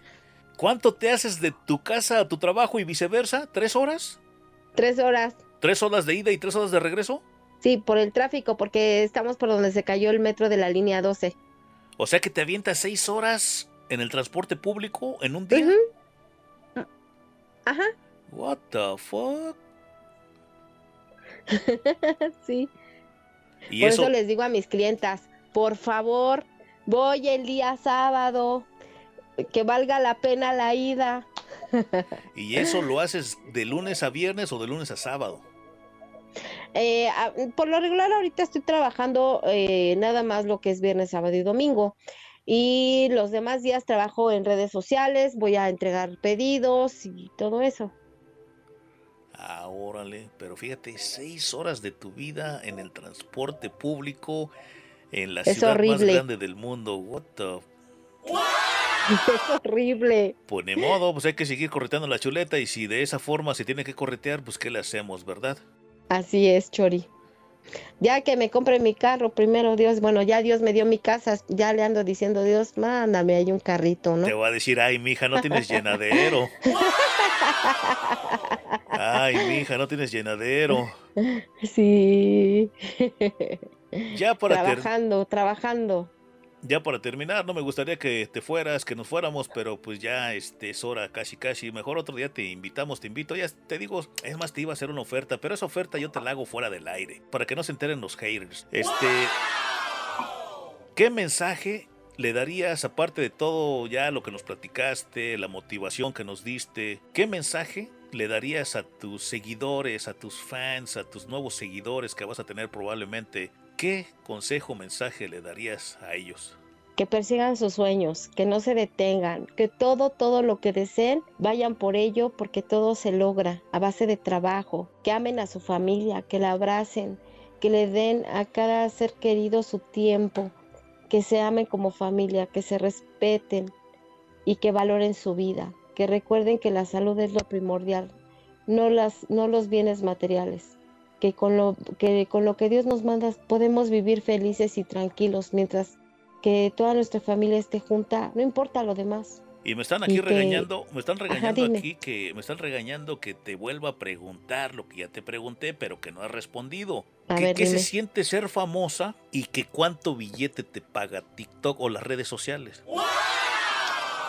Ah, bueno. Ser famosa se siente bonito siempre y cuando no pierdas el piso de dónde eres y de dónde vienes, porque pues muchos pierden el piso. Yo no, yo desde un momento lo dije, alguien por ahí me lo preguntó, el señor Edgar Galicia de TV Azteca, me dijo, si yo te pusiera en una balanza, Laura, tu familia y tu fama, ¿qué preferirías? Le dije mi familia, porque la fama se termina y la familia jamás. Y pues TikTok, no hago videos siempre, ¿eh? llevo creo como unos 6 dólares ganados en TikTok porque que ga- gasto más en el internet que en lo que me van a pagar, por eso me voy a trabajar. Así que ya sabes, chavos, ya cha- chavos, chava, que estás queriendo hacer tiktokero, tiktokera, ya, ya ves, 6 dólares. No, seis, ¿cuánto dijiste? ¿6 pesos? 6 dólares. Pues aquí vendrían siendo como unos 600 pesos apenas. Hasta me dicen mis hijos, mamá, más videos. Le digo, ay, no voy a gastar más de internet que de que me lo que me van a pagar. Le digo, no, mejor ya me voy a trabajar. Ponte a trabajar, amiga, que me estás preguntando eso, que cuánto ganan los tiktokeros. Es bonito, es bonito este que la gente te conozca, pero eso también trae bastantes críticas de lo que ya platicamos, chavos. Hay mucho hater y a mí me gustaría que esa gente, pues no existiera ese tipo de gente, pero pues sabemos de todo en el mundo. Así que si tú eres un hater antes de criticar, antes de, de dar tu punto de vista, pues investiga también, antes de, antes de dar tu punto de vista. ¿Por qué? Porque luego uno queda como tonto. Uno cuando no conoce, uno cuando no tiene las pruebas suficientes, uno cuando no tiene argumentos, pues cada uno como pendejo. Y ay, disculpen mi, ay, disculpen mi grosería, pero sí queda uno como pendejo estar criticando de algo que ni sabe, uno ni se imagina, ni tiene noción de qué es lo que está criticando. Pues yo, nosotros te damos las gracias, Laurita, a ti, a tu familia, por darnos la oportunidad de platicar contigo, con ustedes. Si puedes, me gustaría conocer a tu familia y cuando tengas oportunidad, mándame, mándanos una foto de tu familia. No la vamos a poner en ninguna red social, no. Nada más para tenerlo como recuerdo, para ponerla aquí en el super estudio, donde estamos transmitiendo en este momento. Para tenerla como recuerdo. Ahí la familia, con tu muchacho, con tu esposo, con tu muchacha y tu nuera. Iba a decir tu yerna. Ahora ya con el lenguaje incluyente ya le cambié de yerno, yerna. Nuero, nuera. Entonces, este, pues ahí para que los tengamos aquí en el Super Estudio. Y de hecho, te voy a mandar una foto. Si me la mandas, ya cuando la tengamos aquí en el Super Estudio, te voy a mandar una foto para que veas que aquí los tenemos. Un gusto enorme haber estado Claro esta sí. tarde contigo, este, Laura, y también con todos nuestros radioescuchas. Quédate pendiente si quieres este, escuchar este programa, este podcast ahorita terminando. Nada más dame chance unos 15 minutos en lo que prepara la secre, el audio y todo, para que lo podamos subir de una vez a esta estación de radio donde tú estás escuchando, para que no te pierdas desde el principio. Ahora si tienes que dormir, mañana después de las 10 de la Ciudad de México, que aquí vienen siendo las 11, mi programa en esta estación de radio que me estás escuchando en este momento se repite al día siguiente. Mañana sábado se repite también a las 11 de la mañana, hora de Atlanta. Vendría siendo 10 de la mañana, Ciudad de México. ¿Alguna otra cosa que le quieras decir a la pandilla, Laurita? Muchas gracias por habernos, bueno, por haberme escuchado y quiero que quede claro, a mí ninguna televisora, nadie me, me pagó y les agradezco más que nada que pues yo no lo hice por dinero, simple y que- sencillamente subí lo- el video y se hizo viral y gracias a Dios. Es lo que te iba a preguntar. ¿Los medios de comunicación te pagaron? ¿Nosotros te pagamos? No, nadie, ningún medio de comunicación. Mucha gente, fíjate cómo me decía, ¿eh? Cuando mi hijo estuvo enfermo, ay, pero pues si eres famosa, eres TikToker, debes de tener dinero, ¿no? O paga a tus donadores como quiera, o, dile a las, este, a las que te entrevistaron de las, este, televisoras, pues que te ayuden. Yo decía, no manches, qué onda, ¿no? No, nadie, nadie, nadie me pagó, nadie me dio nada, gracias a Dios. Todo lo que he hecho, todo lo que soy, todo lo que soy es a base de mi trabajo. ¿Y me permites hacer un comentario, Todo. Laurita? ¿Me permites hacer un comentario, amigo, amiga? Claro que sí. Laurita no se acercó a nosotros, ¿eh? Yo, nosotros nos acercamos a Laurita. Y te lo voy a decir, ya te lo dije. Y si ya te lo dije, te lo voy a Si ya me entendiste, te lo voy a decir una vez más. ¿Sabes por qué nosotros nos acercamos a Laurita? Porque me gustó mucho su frase. No hay casa, déjame te la digo porque aquí la tengo. No hay casa No hay casa. Ninguna casa es fea. A ver, dila tú. Ninguna casa es fea, siempre y cuando todo esté en su lugar. Una cosa es la pobreza y otra cosa es la porquería. Fíjate, esa frase me llamó la atención, porque más o menos así lo decía mi madre. Y dije, qué chingona frase. Nosotros, yo me acerqué a ella. Ella no se acercó a mí como para pedir ayuda, oye Chori, ayúdame, te cobro, mira. Porque, pues también nosotros, aunque nos digan que te cobro, la verdad que nosotros no pagamos por pláticas. Que un TikToker, que un TikToker se acerque con nosotros, que diga págame por estar en tu programa, en tu podcast, yo le voy a decir gracias, pero no, porque nosotros no pagamos. O sea que no. Entonces sí, y yo te lo agradezco de todo corazón, este, sé que te iba a decir Laura, Laurita, aquí enfrente de la pandilla, que exista esto como testigo, te doy las gracias. Aquí. Gracias por invitar, gracias por aceptar nuestra invitación. La verdad que nos la pasamos, me la pasé a todo dar. Aprendí mucho de ti. ¿Sabes qué aprendí de ti? Que ¿Qué, Chori? no arrepentirme de las cosas, ni estarme quejando de todo. Así es. No me quejo de todo, pero la mayoría. Entonces, pues ahí quedó la, explicación, chavos. Yo me acerqué a ella, nosotros nos acercamos a ella y te lo digo, gracias en frente de toda la pandilla por aceptar estar aquí conmigo, estar aquí con nosotros. Te mando un fuerte abrazo. No, al contrario, el gusto es mío y, y qué gusto, de verdad, este, hiciste preguntas que nadie me había hecho y, y de veras que la pasé muy padre y dice mi esposo que le mando un saludo a todo el barrio bravo de Tepito. Cámara CC, un saludo a todo el barrio de Tepito, hijo. Cámara, cámara, vámonos, Ricky CC, allá con el Cuauhtémoc Blanco, allá, ¿qué? ¿Dónde vivía ese güey? En el, ¿qué? Sí, en, el barrio de, de Tepito, ¿no? Fíjate que yo también anduve vendiendo es- grasa, yo también anduve vendiendo grasa celoso, ¿no? En, eh, no en Tepito, ahí en este, ay, güey, en Candelaria. Sí, es Candelaria, ahí, ¿no? Sí, sí, en la Candelaria. en Candelaria, ahí en el puesto. No, pero ahí es puesto de dulces, ¿no? Ahí tienen puesto de dulces. ¿Cómo- ¿Dónde es donde venden este, el mercado de dulces? ¿Ahí en, Candela- en Candelaria? En, en la Merced, En la Merced, en la Merced, en la Merced, correcto. Ahí fue donde yo vendía. en la Merced. A Tepito también iba de vez en cuando a comprar fayuca. Pero saludos Mi, es- mi- mi esposo, este, mi esposo es de allá, de ahí de alfarería. A... Órale, pues un día vamos a platicar con tu esposo al aire también para que diga, "Ah, vamos a platicar con el Chori aquí, todos son bienvenidos. Espero que no sea del pueblo de la Secre que dice que no me agarre el chiche, le digo. Es que es interferencia. Sí, pero un fuerte abrazo Sí. para todos ustedes. Hay un día platicamos con tu esposo, aunque sea fuera del aire, y si también quiere ser, pues, quiere estar aquí con nosotros, pues para que nos platique cómo es la vida de Tepito, del barrio bravo del- de Tepito. Es más, es como la vida de Tepito. es más, yo lo ofrezco, o sea, yo de corazón, y no es una ofensa. Es más, te digo fuera del aire. Me gustaría que nos platicara la vida de Tepito. ¿Te gustaría, Gabriel? A ver, él quiere, te lo paso rápido, A ver, te lo paso rápido. Hola, muy buenas noches, Shori, Dios te bendiga. igualmente a ti, carnal, este, gracias. Sí, sí. Está platicando con tu esposa y de hecho gracias que nos la permitiste y no eres un hombre celoso como muchos cabemos. ¿Qué, qué, qué estás hablando con él? ¿Para qué vas a hablar? ¿Qué trae? ¿Qué no? Gracias. Gracias por permitirnos estar con ella, con ustedes. Me estaba diciendo que eres del, del barrio bravo de Tepito. Le decía que yo también por ahí anduve de travieso vendiendo productos de grasa celoso ahí en este, la Merced y conozco Tepito, conozco pues la Ciudad de México. ¿Qué te parece? Te invito Ah, sí. un día de estos, te invito de todo corazón a que nos acompañes para que nos platiques cómo es la vida de Tepito. ¿Te gustaría la idea?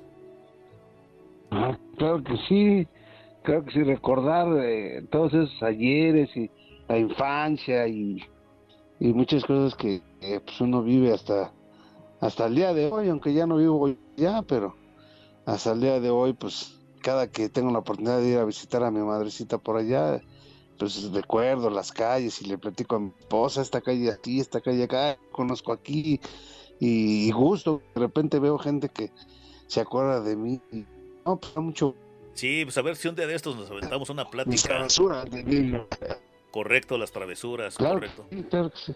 Pero ya nos ponemos de acuerdo fuera del aire para que no escuchen, para que no escuchen la competencia, si no al rato también les te van a llamar, ah, que dame la entrevista a mí, que platica conmigo. Y ya sabes cómo, ya sabes cómo son los haters.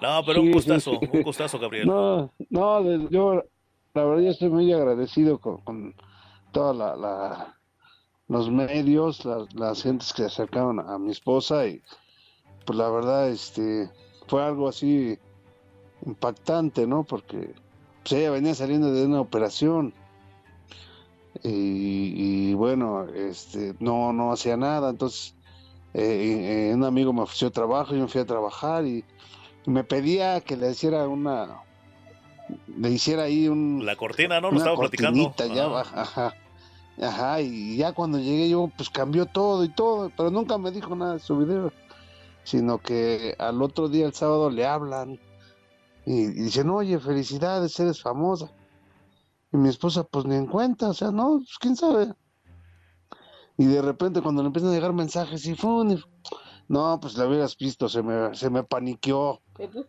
se puso a chillar y bien nerviosa. Yo no quiero ser famosa, que quién sabe qué. que- Pues ya eres Yo, famosa. cálmate, tranquila. no pasa nada. pero no, no. Y de celoso sí lo soy, pero pues trato de controlarme, ¿no? Porque los celos hablan de la inseguridad de uno mismo. Sí, carnal, sí, canejo. Es, es- es bastante difícil, la verdad que este por ahí este les platiqué cuando recién empezamos el programa hace algunas semanas por aquí este pues un amigo, un allegado pues ahí le dio muerte a su esposa desgraciadamente. No no no te- no puedo dar detalles, pero pues por ahí tuvo algo que ver con los celos también. Y es muy triste, mejor como dicen en México, medirle el agua a los camotes para no llegar a estos extremos y tampoco pues hay que celar porque bueno, este es mi humilde retorcido punto de vista pues los, los celos en sí pues no dan, no dan más que problemas. Si, si no tenemos confianza en la pareja, pues mejor hay que buscar por otro lado, porque ya cuando se pierde la confianza, pues la verdad que, que ya no hay mucho que hacer. Y más, Sí, sí, este, y más ustedes ahorita con lo que nos está platicando tu esposa, con esa, con esas experiencias de vida que han tenido, pues yo creo que yo creo que ella no tiene ni pensamiento para andar por ahí, este, pues buscando por otro lado o volteando por otro lado. O sea, yo creo que no, no tiene ni tiempo, no creo que ni ganas tiene. Y lo recalcó muy bien, ¿eh? Lo recalcó muy bien que ama a su esposo. ¿Qué más quieres? Te lo está diciendo ahí en tu cara. Hay mujeres que no le dicen al marido que lo aman. sí. Hay mujeres que nomás tráeme el billete, tráeme el dinero y aquí nada que, que- No, te lo está diciendo ahí. Amo a mi esposo. No dijo ni marido, ni, ni, ni... Hay muchas mujeres que dicen, ay, a mi pareja. No mencionó pareja. Amo a mi esposo. Y ahí está la grabación y lo vas a escuchar más tarde. Al menos de que yo ya esté muy borracho. bueno, pues ahí me invitas. Listo. Que no veo, pero Cámara, pues un día que vaya para México vas a ver que nos vamos a poner unas bien frías. Nos vamos a echarnos bien, bien, bien frías. ahora me parece bien. Y nos vamos a ir ahí a los, a los antros de mala muerte.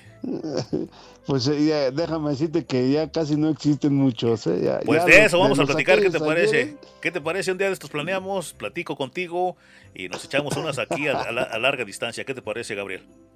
Ah, me parece perfecto. eh, Nos echamos ahí. Un fuerte abrazo, carnal, Viajamos gracias. por ahí por...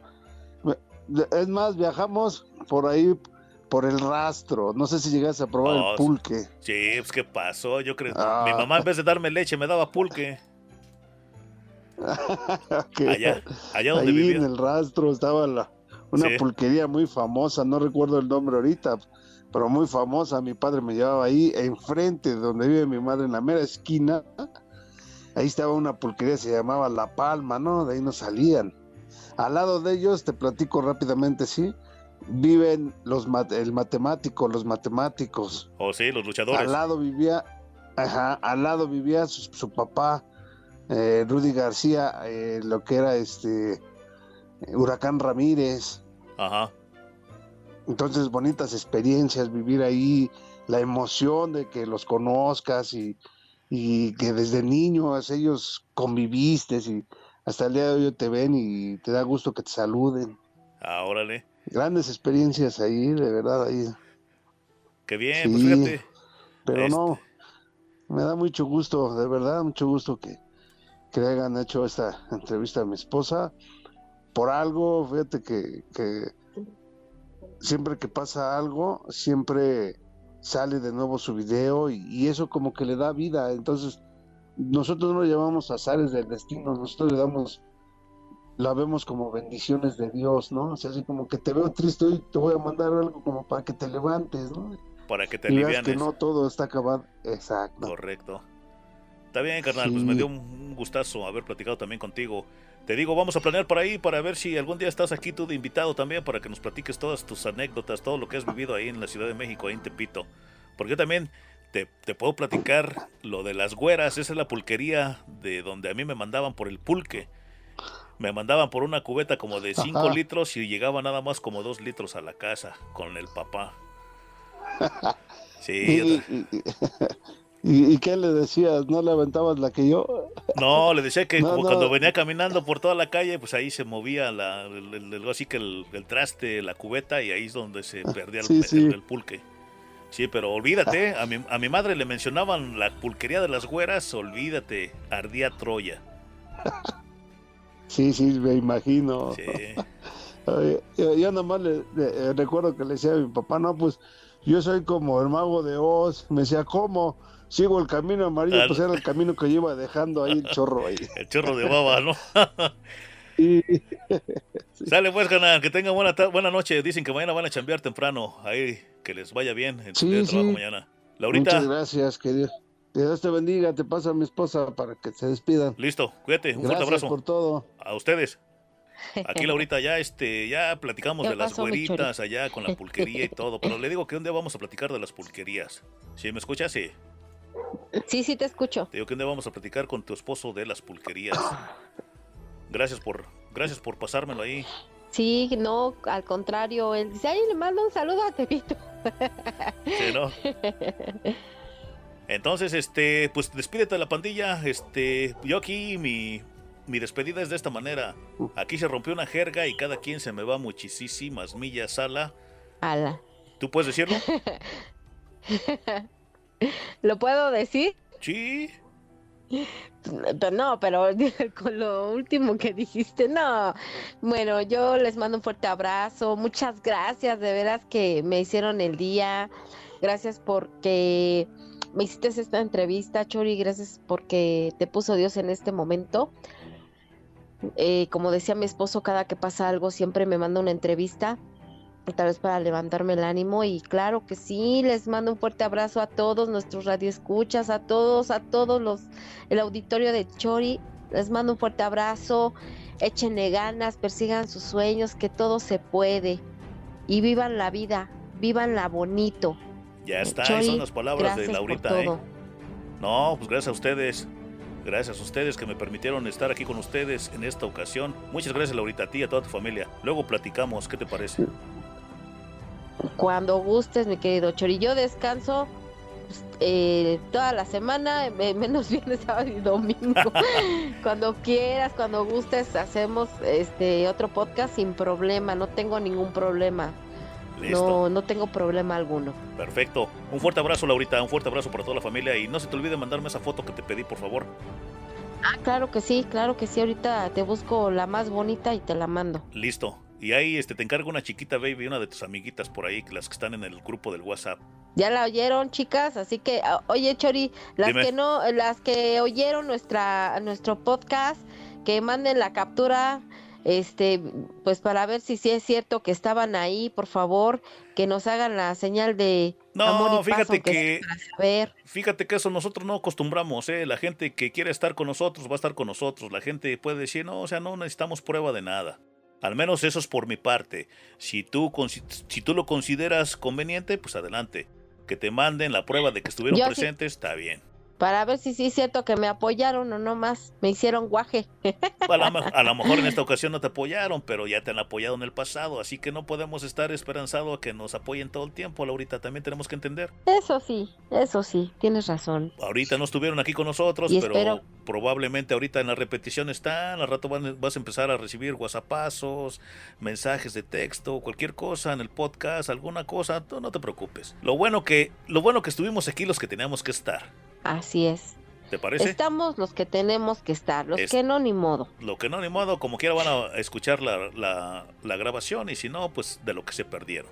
Y les mando un fuerte abrazo a mis haters, los amo, sin ellos no sé qué sería. Mira, yo no hablo mucho Gracias, inglés. mis haters. Yo no hablo mucho inglés, Laurita, ni quiero presumirte de que hablo inglés. No, pero quiero que empieces a aprender inglés.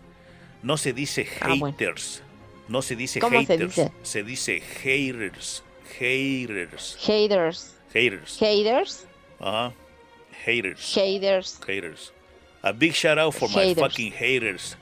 Un gran saludo para mis pinches odiosos, si se le puede traducir. Haters. Haters. haters. No, haters. Haters. Haters. Sí, no, no, es que quien cae, cae. Y pues hasta ahorita, gracias a Dios, he tratado de no caer, no caer, no caer. De repente me hacen enojar y hay dos, tres contestaciones que vas a ver en el TikTok. Mira, te voy a te voy a dar un consejo. Aplica lo que yo he venido aplicando desde hace muchos años, desde que inicié este podcast. Hacerle caso a locos es engrandecer pendejos. Esa es una máxima. Es- está buena esa. esa es una máxima callejera de Chori, el ingeniero, el reportero del barrio. Hacerle caso a locos es engrandecer pendejos. Hacerle caso a locas es engrandecer pendejas. Es ser pendeja. Nos vemos, Laurita. Que la pasen Muy bien. buena, Chori. Buena noche, buena tarde, buenos días, donde quiera que nos esté escuchando. Ahí estuvo Laurita. Gracias, Laurita. Nos estamos escuchando en otra ocasión. Y aquí, como yo te digo, aquí se rompió una jerga y cada quien se me va. Y cada quien para la... A ver, Laurita, vas, vas, Laurita, vas. Ay, a ver otra vez. Aquí se rompió una jerga y cada quien. Aquí se rompió una jerga y cada quien para la B. Listo. Y un saludo a mi, a mi familia Miraflores, que mi hermana me está escuchando. Un saludo a todos. Un saludo a mi grupo, un saludo a toda la familia Ramos, a todos. Oye, ¿y no me puedes mandar una foto de tu hermanita? Ay, ya estar escuchando mi hermana. De una vez ahí dile a ver si la manda. Te Hermana, está escuchando, her- Chori. Me mandó un mensaje que te está escuchando, de hecho. hermanita de Laurita, mándame una fotito, chiquita baby. No, puro cotorreo. No, no, no, no, no, porque si no aquí se me arma aquí. Les voy a No, decir una cosa, Ahí les va la del Apache. ¿Cuál es la del Apache? Chinga su madre. ya Dice ya, mi esposo que... ya me está- ya- Oye, me anda dando otra despedida. Dice mi esposo que, te, que hay una que dice que ahí te va la del Apache. ¿Y esa aquí es del Apache? ¿Quién es ese? ¿Quién es ese? la del Apache. A ver, ¿cuál es la del Apache? ¿Es, su es, es no su se ruca del. Apache? Chingue a su madre que no se agache. Ay, güey, a ver, a ver, repítela. Ahí te va la del Apache. Chingue a su madre que no se agache. Así está chingona. Cabrón, pues, chavos, cuídense. Un gusto haber estado con ustedes. Nos vemos. Aquí se rompió una jerga y cada quien se me va muchísimas millas a la. camita, a la camita, a la camita. Saludos a, a la camita, a la camita, a la camita. That's all, folks. Hey, that's pretty good.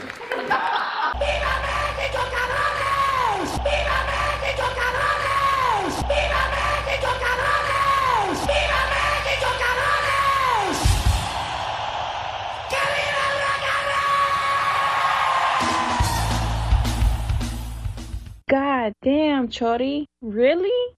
¿Es neta, güey? Chori, qué bonito hablas. ¡Fuchi! ¡Guácala!